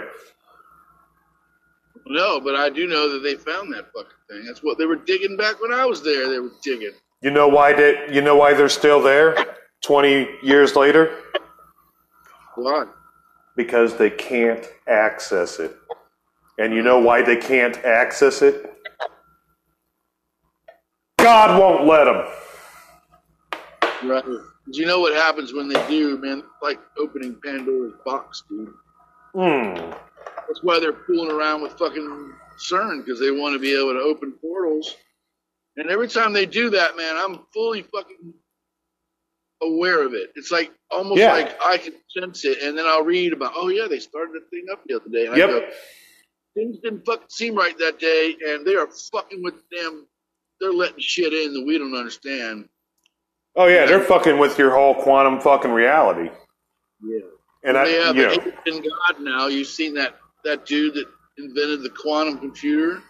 Oh god. runs on black goo or whatever the fuck is in that shit. Dude, that is the fucking devil, dude. No matter what. Oh yeah. Well, you know that. Hey man, you know it is, and in the end, it doesn't have anything to do with the word. If it doesn't have anything to do with love, then it, it's not. It's not the creator. It seems anti-love. Right. It's the Antichrist. That's another word for it right there. And, uh, you know, I, I don't like preaching and talking necessarily from the Holy Bible, but that is like one of my main points of reference, even though I know it was directed by criminal fucking King James in 1611, held a fucking guillotine over fucking Shakespeare's head and was like, well, you don't get to fucking go on your little fancy lad fucking tours right now. I need you to write the Holy Bible. And and you know that's why it says it like that, guys. Thou will, you know, fucking this, the, you know. I've been working for the fucking creator for seventeen fucking years. Not one time, not one. He, dude, he sounds like Jack Black. And I only think he sounds like Jack Black because fucking it's what's comfortable to me. Right. Right. But the voice is still there. He's just going to pick what's comfortable to you, but you know, you got to believe in that thing that's invisible. And that's a hard fucking thing to do. Because everybody just goes, Santa Claus. Well, Santa Claus and God ain't the same thing, motherfucker. You ain't Ricky from Trailer Park Boys. Right. Yeah. you know, shit. he's the only dick that thought that shit, right? You know, so you know, uh, there's a reality and maturity in reality that we're going to have to come into. And I was talking to a guy last night that's hurting. He's the same age as Ree, and and I and you know he's my neighbor, and I was like, and he's so fucking hard on himself, but really he's just facing every every problem America kid, you know. Yeah. And I got to be there in a way that I hadn't. And it was that I could feel that, you know, because my own kid fucked me around and left me and his whole family, that whole thing's a tragedy. We'll talk about that on another episode too. Sure. Absolutely. Um, but um, you know, I got I felt like the absence of my own son, I actually got to uh, be that kind of ghost uh, dad or whatever. Fucking not like Cosby style, but you know, not that. Uh, speaking of rape, um, you know, More like Jack Frost dad. yeah, it was more like this weird, like kind of, you know, um, I got to be, uh, I got to be there for him and just be like, don't be hard on yourself. You're just growing. Yeah, and you and if, and you know you did. We all make these mistakes, dude. We're supposed to. And it started with me. I, I got to I got to this point where I was like, I always I was like, do you know who the Hopi Indian are? And he was like, yeah, I think so. And I was like, do you know what the Hopi high priest says? And he's like, uh uh And I said, he says, take merit in all that you do and not the good. And and I was like, "Do you understand that?" And right away he did. And not many people can. That's a tough one, dude. A lot of people right away, man. I'll throw that at a lot of people, dude, because it it applies to everybody. And I, I'll be like, you know, I'll tell them that when they're down, they need some advice or whatever. Uh, most of the time, they don't even. Uh, they're they're like, "What do you mean, not the good?" And it shocks them, you know, like, "Aren't you supposed to be good?" It's like, no, you're not supposed to be good. You are inherently good. Everyone is. They're born with yeah, inherent. Not an intent. Yeah. It's a. It's a. It's a. Goodness is inherent. being, Yeah. It's goodness is from within. Evil is learned. Evil's learned. You know, it's like, look, man, if you you know, and beating yourself up, every man does that shit. But at one time, at one point, you got to step outside that and be like, you know, all Superman three about it, and be like, you know, hey, that's not me. I got to fucking destroy this fucking guy in in the, in the in the crusher in the junkyard. He had no idea what I was talking about. Right. Yeah. But I did explain it to him. And you guys our age, you know exactly what I'm talking about. and, uh, you know, but th- you have to step outside the abuse of yourself. And it was kind of like talking about pulverizer. He hasn't stopped doing that shit. That's why the homie weighs 678. It's like, dude, you're going to die. At the- Yeah. you know, today I was, I even like kind of prayed that he would, man. I know it's fucked up, but I was just like, no one, no one can be that big and that fucking crazy selfish and fucked in the head that long. And I was just like, you know, it's just like I'm sorry you fucking just are fucked and, and just feeling so hard. You know, and and uh, and that you fucking want to hurt yourself, and you know he will. He'll he, he's so in pain. He wants to fucking die. He wanted to die back then. I think of just so many people feel that way, man. Me and you have felt that way for fucking a while, off and on. Off and on, sure. I've always felt like all the good I'm trying to do, why is it not doing any good? Yeah. You know, and it's like people don't like the fucking tough love. They don't like to hear shit that's inconvenient. You know, you and I have always been the kind of brothers that's like, hey, uh, no, that's bullshit, and you know you should stop what you're doing. And maybe not towards like people we don't know, but people we love, man, I'll definitely stop and go, hey, we're making a mistake here. Yeah. Let's let's reel in and get back to the brass tacks, quite literally, so to speak. And, you know, let's not forget about love and respect and and you know the undying spirit that everyone wants to be liked, Adam. Everyone wants to be accepted. And it's painful to be a human in social circles. I don't care what social circles you're in. It, life is pain. But if you can turn your life pain into a little bit of humility, it goes a long fucking way. And Yep. seem to have any shame, dude. They have no, like, they'll just harm anyone to get ahead. And I'm like, see, and you think that, and those, and those people are, spend most of their days sitting around crying about how they're a victim. You know, it's everybody else's fault. Oh, it's such and so's fault, and I can't make it because of that person or this reason. And I'm like, how come every time you go someplace new, you have the same problem? Like I have friends that are my age, our age, can't hold a fucking job, man. We'll be right the fuck back.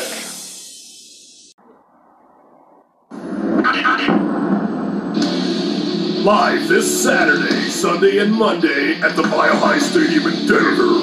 It's the 15th annual Monster Truck Rally. Brought to you by Hormel Chili and Hostess Twinkies. Featuring Big Dan Diggy Stalin and his Collie Crusher. Bigfoot the Third and the unholy carnage of the Crusher as it devours motorcycles and small trucks. And for the first time, Pete Nesmith in the heavyweight monster truck, Monstrosicator. Watch as he attempts to jump 300 senior citizens. Tickets available through Ticketmaster, America's online Ticketmaster. See you there.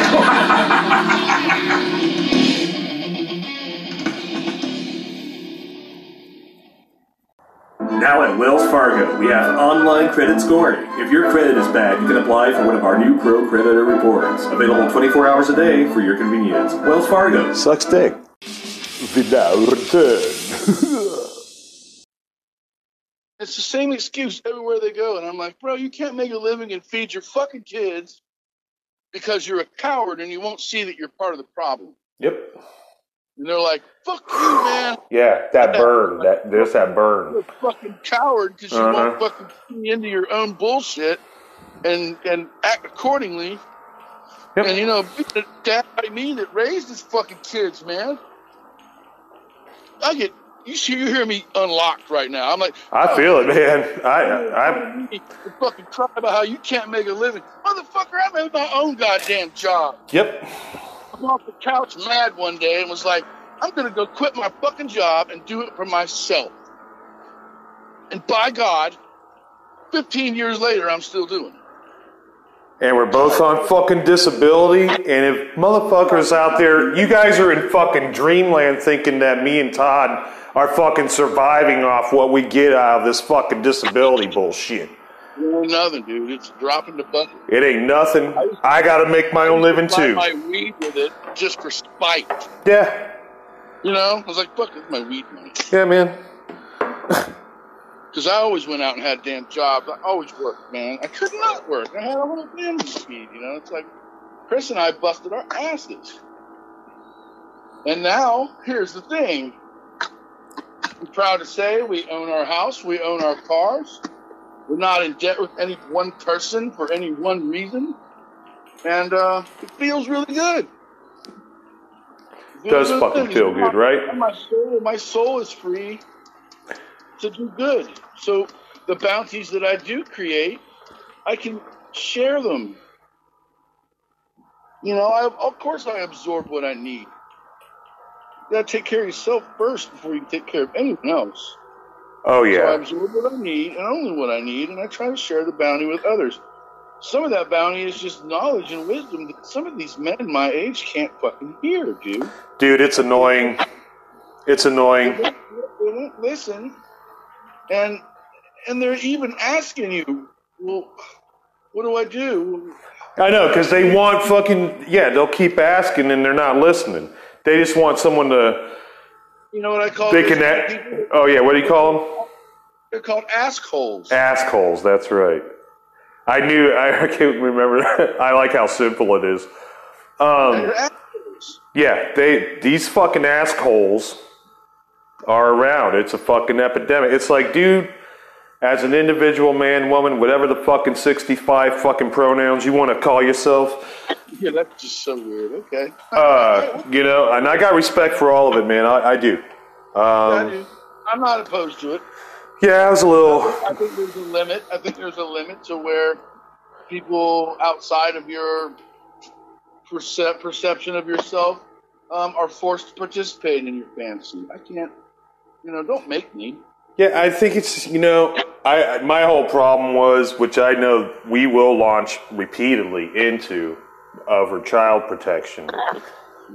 Oh man, was I you know I felt the the gay and lesbian communities were purposefully attacked, and that was a psyop. Uh, and it's just been psyop. Those people since the 60s. Well, you know, the whole thing was that they, they can see this end resolve. and the only reason I can fucking think this way is like, if I ruled the world, eight billion people, how, uh, you know, I gotta think like fucking Swirl. Stupid, wretched, inconsiderate resource legacy, you know? And I just had Tim, I had Tim on earlier.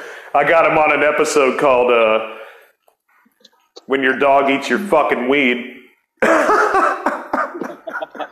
Because it ate three of his fucking plants that he fucking. He's like, motherfucker. Yeah, that's a disheartening problem. Yeah, it is. Um, otherwise, though, you know, uh, you know, where I'm at on this, you know, is I felt the psyop was to rush in pedophilism under making the big eye, making a big stink about fucking gays and lesbians. And it shouldn't have even gone that far. NAMBLA was already sitting on UN charter. How the fuck does Satan get so popular? This guy's a fucking dude. I want to say some derogatory fucking shit. He's a fucking and a fuck it. And furthermore, Yeah. like I want to fucking say some shit, motherfucker. That ain't right. But you know, fuck that guy, and that's his whole thing is to drag that energy out of you to begin with. yep, there you go. Don't stoop to his level. Don't stoop to his fucking level, and that's a hard thing to do when Facebook's been giving pretty much everybody we know an enema on a daily basis. Yeah. Well, you know, I always say it's a false sense of belonging. You know, it's created by you, a narrative that probably isn't true. Uh, you can't be that sexy and adventurous all the time. um, except we can, right? I mean, yeah. No problem there, man. I just wake up and fucking shit excellence. I don't care. But I also have a, you know a humble part of me that's like, I really hope that people are as happy as they seem to be. Yeah. But I know a lot of these people. You know, it would be one thing if you didn't know anybody on Facebook. Yeah. You know these individuals, so it's it's fraudulent now that when you go out and hang out in public, to believe that they're these healthy, happy-go-lucky people with no problems when you know them and you're like, the guy's a miserable piece of shit. Mm-hmm. How is he so happy on his internet? Why, is this the way we live now? Is is a false pretense? You hide behind the safety of the security of your fucking uh, of your uh, computer, and they, you can talk shit. You can you can catfish. You can fucking pretty much do anything you fucking want. You get your hit of dopamine from a false sense of acceptance from your peers. Yeah, psychological validation. You know. You hit love on somebody's little beautiful little saying, and then as you're scrolling by, you're like, "Fuck that dickhead." So it's like, you know what, man? Facebook has torn the fabric of the social structure. Yeah. It has it has lifted the genuine the veil of genuinism to show you the inner workings of everybody's ego and malicious lies and agendas, and causes. It's torn families apart. Hell, what color is this dress? Remember? Yes. the biggest psyop ever done. How easy would it be to get half the country arguing with the other about something as silly and trivial as that? That was the first one that landed. And then they were like, well, you just gave them the keys to the castle, dude, because now they know what buttons to push. Yeah. So everything you see in your Facebook feed and everything you see on television is a lie. That's one thing my friend Morgan always said. He said, everything on television is fake. And you know how I feel about it, just to up the ante. Everything you see on media and the news, Yep. TV. Alpha Draco, baby. Alpha Draco. And, I, and my father uh, said to me once, "Hey, let's trade uh, headline." Remember, I told you this. Let's trade headlines for 30 days. Akron Beacon Journal and the Charleston Post and Courier. Yeah. And we would take the front page off of each paper, put it in a big manila envelope, and mail it to each other. And by God, you'd believe that it might be same story, different slant, different names, different numbers, Yeah. a whole different place. And you're like, what is this?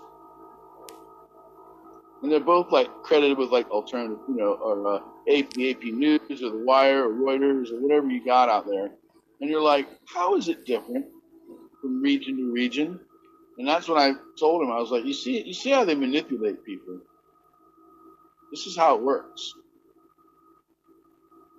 So everything you see is fake. I know. The only thing that's real is your love for your fellow man and your creator. And it's a personal experience, and it's no one else's fucking business. That's right. Who you vote for, who you're fucking. Like I always said, man, if you're not feeding me, funding me, or fucking me, I don't care what you think. Uh, what was the one thing I heard a while when I was a kid was like, I don't know where I heard it. I, don't think it was a bigoted statement either. I thought it was a pretty straight up, you know, common sense kind of statement where um, it could get confused in a way. But um, the things, the five things you didn't talk about were your religion, your marriage, Yeah, your money, your work, yeah. and who you're banging on the side. Yeah. And you're political. yeah, you're That's what it is. Same, Well, same difference. We Yeah, were, raised, we were raised to believe that. Yeah. And now people are like, no, fuck that. I want to know. Well, they want to shove it down your fucking throat. Yeah, and I'm like, so, so if I don't agree with you, suddenly I'm out. That's it. No more contact. Yeah, You know, maybe, maybe you weren't such a good human being after all, and I've wasted a lot of time on you. I think there is a level of what keeping shit private. You know. Yeah, like I'm going to use the whole election of, of Trump. Everybody loved Trump. Trump, Trump, Trump. Great guy. Everyone loved that guy. Or they hated him, one or the Got on the escalator and said, I'm going to run for president, the best, biggest president you've ever seen. Okay. and suddenly, everybody struck that man's rich dick on TV, shaking hands, gripping and grinning. He, he, he gave me a lot of money. Suddenly, he's racist. We hate him. We never love him. And I'm like, y'all got a short memory, America, because everybody loved that man. He was the iconic rags to riches, you know? Not quite rags, but I don't know. Lou, Lou Ferrigno wanted to beat his ass. I know a lot of people want to beat his ass. Well, you, you know, you can't say everybody loved him because he was already just kind of this playboy motherfucker. But you know, when you go back and look at him, you know, it wasn't this evil thing. He was just a, a business uh, tycoon. He was the classic tycoon. Yeah, what would you do if you had billions of dollars? You'd fly around, I'd be bored. do really good drugs. Yep, I'd be bored as fuck. Yo, you know the motherfucker eats at McDonald's, Burger King, and Wendy's though, and they asked him why. You're a fucking billionaire. Why don't you get fucking, you know, lobster from me? And he goes, You don't know what's all over that shit. He's like, dude, at least I know what exactly safe prepared food is fucking coming from McDonald's and they have to abide by this fucking clean and regulatory shit while it's open. And that's that's what he said and I was like, hmm. And I don't think that, you know, there's this bit I just I thought he was like Dr. Manhattan in Watchmen. He you know, he here's a guy who has all this power. And for all the power that he had, he really just didn't do the right shit with it. The end. There was nothing good that came from what he fucking did. And he was racist. And the whole Mexican wall fucking thing was just fucking ridiculous. Because that was all to help human traffic his fucking select stock of fucking kids from Mexico that he gets to fucking torture later on, him and the undead Epstein. And you know, all these motherfuckers are gonna keep fucking taking their penile glands. I'm convinced of it. Do you really believe that he is part of that? I Oh yeah. not, and that's why they hated him. No, hell no, man. Come on, dude. I don't know. Don't, don't, don't come to me because I got to be the devil's advocate in that. That's okay, like, that's fine. Why the hell Sure. would all of a sudden All right. I fucking hate this guy No. who is appearing to allure most of the country into believing that we need to secure our border, which we do, which would I think would cut off the drug money and the child trafficking for those rich elites that hate him all of a sudden. And I wanted so badly, Adam, to give that fool the benefit of the doubt. Yep. And then he started tweeting. We'll be right back. Most bizarre and brutal series of crimes in America.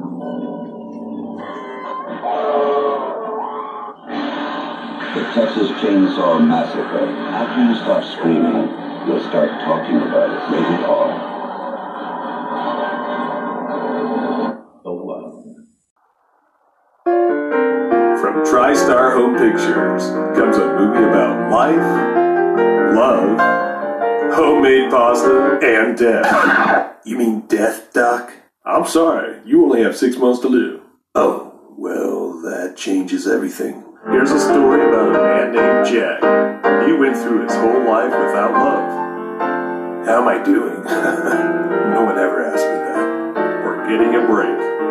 Ah, jeez, the dog just pissed on my pizza. This summer, Jack's going back to where he stopped caring. The answer was right here, in my heart. Sometimes we don't find what we need until the end. Jack Nicholson, Kel Burnett, Betty White, and Academy Award winner Sir Anthony Hopkins. Oh. Till Death Do Us Part starts Friday. Let's wrap this fucker up. And I was like, oh, Lord, this is not what I Hey, he's got the expected. mentality of a fucking 12 year old. Fucking 12 year old baby, a man child. Not even a man. Not even a man. Not even a man. Like more of a kind of a fucking daffodil or a sunflower. We'll go with sunflower for 300. Um, you know, but uh, you know, he, he was yeah. No, okay. Well, the opposing view to that. I will, okay. You know, you're you're that's true. It's fair to say, hey, don't come at me like that, and that's true. And uh, you know, because that's what we do, and we get all hot headed, and then we need to back it up with three point. I'm absolutely, you know, I put a point out there that I think a lot of people really believe that. They really believe that he was going to save the country and shut that business as usual down and drain that swamp. And you know what? That is the one thing that no politician has ever said at a time when we are all awake enough to know it needs to be done. And I thought, how in the world can you get 50% of Americans to follow you? We all know campaign promises are hot air, but everyone wanted to hear putting an end to the crisis at the southern border and taking care of these people the right way, getting America back to work, putting the money back in the Americans' pockets, draining the fucking shit swamp of DC and, and, and uh, its outer rings, and then for four years do absolutely none of that Yeah. except fight the media every day. If the man had told you the truth You would have never known it because they would have never let it out. He did not get a fair shake with the media, I believe. And I'm not a Trumper. I'm just saying, I think the guy got a raw shit deal because he could have done something really good for this country, and they something happened because he just stopped fighting. I felt. And I'm like, wow. And then, and I don't know if you know about this. There's a whole Christian right underground movement called NESARA GESARA. They believe it's the it's the full reset. They believe it's the the the, uh, the conclusion of all of the evil on the planet, where everything's exposed. And they also believe that Trump is going to be reinstated as president, and he's going to walk us to victory because he's God's chosen thing. And I'm like, what in the fuck are y'all talking about right now? You know, I want to believe there's a force out there that's doing the Lord's work, but he ain't. He can't be it. I'm like, I, I just, I don't get it. I mean, uh, There's droves of Christians are praying that he's going to be president again any day now. Any day now. For the last how many months? oh yeah. And on my final note about politics, I'll get a word in one day. That's cool. Go ahead, bro. I'm going to say one last thing. Damn, son. Everybody knows that the president we have right now was installed. What, Sleepy Joe? Yep. He's a placeholder. And uh, Useless, and he's. And I think it's cruel to let a man go up there and do what he's doing while he's losing his marbles. and you didn't think Trump was? Not like this though. This was like this is like shitting your pants, forgetting your sentences. It is more Geritol. It's more Geritol style. Yeah. His butt's I'm Yeah. like, what do you? He's got that Gerald Ford thing going on where he doesn't know how to walk. He doesn't know how to do anything. He doesn't know where he is. He doesn't know, know his fucking Yeah, it was. Gerald Ford Jr. But the whole, you know, um, no, here it is, man. And he even looks like he even looks like the illegitimate son of fucking Gerald Ford. But um, but also um, to ju- just for a side note. Anyway, fucking uh, the Trump thing. You posed a lot of questions, but you kept going with your opinion, and it- that's what it is. But th- you know, we're opinionating, and I just wanted to give you the floor to do that. And basically, the re- the retort is is it for me. I believe it's a I believe it's a smokescreen, and they got everybody fooled into believing that all this shit that you're talking about is actually real. It's not. Well, It's I know it is. yeah, Like but believe any of that is real, but people are believe, or at least it's the internet, and it's perception that people believe that. Right. It could be anything telling you that. You know what I mean? I know that. uh, my own opinion about it is that you know I don't think he is Alpha Draconian. I think you know um, there is territories out there that the Archons, the Reptilians, and the Pleiadians would love to go ahead and uh, territorially um, fucking just take on. And due to due to comments that uh, Trump made about uh, how uh, outer space is a war front, and nobody knew what he was talking about. So esoteric. He was just like, you know, why do you want to fucking fund space so bad? But if you match that with the fact that Gaia is coming, and if you see these secret photos, they're not altered either. And the guy's name was Dill Martin. He's dead now. He was a, uh, I'm not sure what tribe Native American he was, but he was Native American. And uh, I don't want to misspeak what tribe he was, but um, he was full blooded, man. And he was a Nibiru hunter. And right when the first fucking week, uh, inside the first, okay, because um, Trump was elected in November of uh, what, 16? Yeah. Okay, so by April of 16, you got your first conspiracy, which you probably don't recall, but it was called Operation Gotham Shield. You ever heard of that one? Yes. That was this fucking project that uh, supposedly they were putting a shield around Manhattan because of uh, of Nibiru coming so close to the Earth at that point. Now, I, you know, it all does connect, man. See, the Alpha Draconians, they're already here. These guys are addicted to kids. Trump fucks kids too. And they all need to be fucking indicted. Sleepy Joe, Trump, Obama, Michelle Obama is in is indicted also on this fucking list. And everybody oh my god i don't believe it. It's like i don't give a fuck what you fucking believe by this point see? Because it needs to be indicted. Once there's accusations on a on a global scale that which people are. They're they're not just talking about here. They're talking about in fucking Bangkok. They're talking about in Oslo. They're talking about in fucking Norway. It's like dude this is people know that there is a strong possibility especially with fucking hairdo from fucking ancient aliens telling you this post hypnotic suggestive shit for 15 fucking years that oh and what does the hairdo guy say? He says aliens totally came down here and totally did massive bong rips. And then the next scene is this guy with no face with this fucking voice, and I brought it up on a fucking show a long time ago. I haven't brought it up in a while. That's post hypnotic suggestion. You don't see the guy's face, and he's sitting behind you in a way. And he's like, could it be that aliens came down here and fucking did massive bong rips? It's like, well, that's what fucking hairdo just fucking said that they did do. He didn't say maybe they did. He said they did do it. And when you listen to the narrative, that's what they're saying. That will drill it. That's MK Ultra tactic. That's KGB fucking Russian black book fucking brainwash decompartmentalization bullshit. And you know they've been doing it because they are getting ready to come down here, bro. And I think that's what they'll try to interfere with the seals.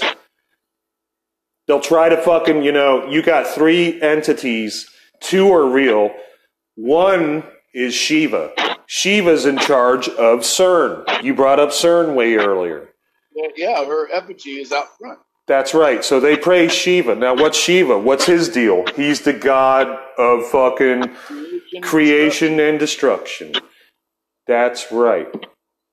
And that's all these guys are trying to hide because they know that they are addicted to these fucking kids. They're going to keep rancherian them because they can't exit the planet. And the reason they're in Iraq, which you know damn well, is the size of fucking Akron, Ohio. Yep. Uh, you know, you don't have to be there 20 years keeping it a fucking burn pit, bro. And sending 400,000 forces a fucking year. Why? Who you fucking wiping out, dude? The shit's over. It's it was fake to begin with. 9/11 was a scam. The planes were fucking Project Blue Beam for everybody who knows this elementary school shit by now. It is elementary school. It is by now. It's fucking like we're already past this shit. We should be spiritually expanding. That's the maturity of it, you know, for me. And it's like it's not playing politics and not even getting close to this shit. And you wouldn't want these guys around your kids. If Trump came over, you'd feel the fucking pedophile fuck. And I don't think he's a reptilian. I think he's a human, but I think he knows he works with reptilians very damn well. And I think he's got it all. He'll he'll come back with the space force. It'll be the Trump space force, and they have to fucking have him because he's the one that, you know, fucking ends up, you know, wiping out Elon Musk because that was fake to begin with. The only thing was Elon Musk fucking put the uh, s- the space train in the sky. I saw it like three times. Yeah. And um, the one uh, time, you know, I noticed they looked like giant projection fucking, you know, boxes. And I could see it kind of in a way. And I was like, huh, how how hard would it be to fucking pull a Salvador Dali? Which, by the way, if you guys didn't know, Salvador Dali did create the first hologram, and it was it was Alice Cooper. He used Alice Cooper as his art. and created the first 3D hologram. And how hard would it be here in the future to do this Dali fucking projector fucking thing with 30 more cameras to make it look fucking ultra real? Oh yeah, dude. and to use HAARP which is the classic knowledge from back then that uh, hey you can pinpoint a sound in someone's ear individually and you could break it up into 8 billion components and everybody's whose name is adam will hear their name in their fucking ear and when you see this fucking giant you know thing coming out of the sky that looks like jesus and you know man it's just like you can't believe this shit man you know if it's my boss you're gonna have light coming out of your asshole. That's how you fucking know it's Jesus, okay, motherfucker? Yeah, It's yeah. coming from within, not outside. And all this shit is, hey man, it's got to come to an end. There's going to be more exposure on this. You want to talk more about this on future episodes? Yeah, I like it too. kind of where I want to go with this whole show. Yep, and uh, I think it's the most important. I think the direction, you know, this is a good icebreaker show. You know, and I think you know getting things out and and the honesties of uh, situations and all this other shit. You know, you kind of get a direction of who's talking to you out there. And I think you know this is where me and Todd have always been. We've always known this kind of shit. Yeah, I was like almost like every time you see something on the news, I always been like, well, that's part of the story. I wonder what really happened. Yeah. Because, you know, and I had that feeling ever since I was a kid, didn't know any better. I didn't know what a conspiracy theory was. Yeah. But as I got older and started educating myself, doing a lot of reading, you know, it, it doesn't happen on you. I'm not on YouTube University like so many people. This is going and finding reading, you know, like writings and opening books. Like This uh, is how we got to do it, man. Here at the end. Somebody printed uh, uh, the Book of Enoch. I went and checked it out and read it. That's an episode, It's a bit of a hard read, dude. and it's short. Yeah, It's not long. really, three days. Yeah, you know, I was like easy, but it was a hard read because He's flying through space. He's physically going to heaven. And you'll get these guys who are who are going to argue you too. Maybe we should talk about in future episode about how guys are. No, he was just having an outer body experience. I'm like, that's not what happened. it's not it. And and Jonah didn't go in a whale. Yeah, it was some beast ass motherfucker. You went into some sort of starcraft. Oh, you think so? You don't think he went undersea? Yeah, but it was. They showed him the entire universe. Oh, wow. I have never heard that shit. Well, I was. It said Jonah's in the whale, and he swallowed by a, a taken into some form of craft on the ocean, and he was shown everything. to be continued, brother. We're at 59:30 and closing in. I, and I want to thank you uh, for being here, Yeah, man. Thanks for taking time out of your very, very busy day, my man. And uh, So busy, yeah. No, I'm just kidding. having this chat because we've always wanted to do this. I do. This is all I'm doing these days. I intend to do some more of this, and uh, you know, as, as we can, and uh, stay hip, stay cool, stay alert, stay alive, train like you fight. Hang on the horn, bro. I'll be right back. We'll return after these messages. Ah. What a wonderful, wonderful time I just had. The best brother a mad doctor could have. and I feel the same way. Hmm. Ziggy played guitar, You should hear. Uh. I wish you guys could have been there in a way. Being right at 16, meeting Todd, and uh, hearing him play this. And I know Bowie would have been fucking stoked to hear his fucking cover, man, rendition. Like some cat from Japan. He could by smiling. He could them to hand. I just love the song. They came on so loaded, man. Well hung in snow white. Yeah, I I'd never really heard it. You know, I heard it when I was a kid. And I was like, that's a cool song, you know. But when I learned how to play guitar, this was uh,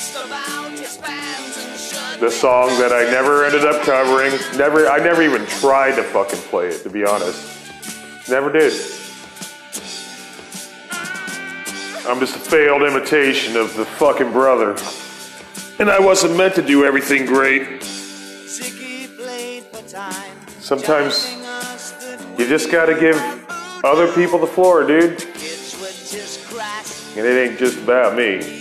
I think that's why I ended up doing the show, you know, because it wasn't about me. And I believe in God. And God was like, get every motherfucker you can on this fucking show, because they're all gold.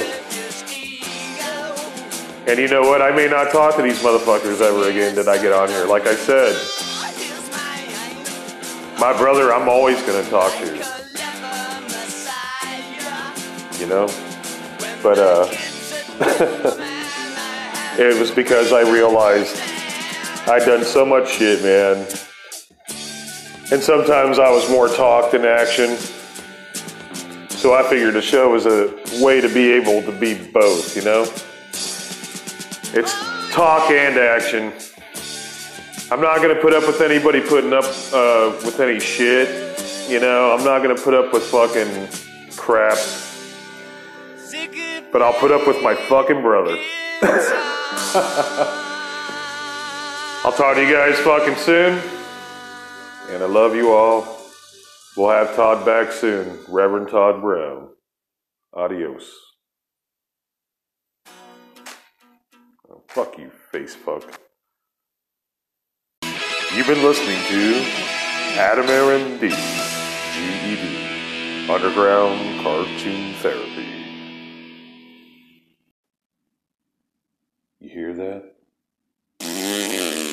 I'm just playing.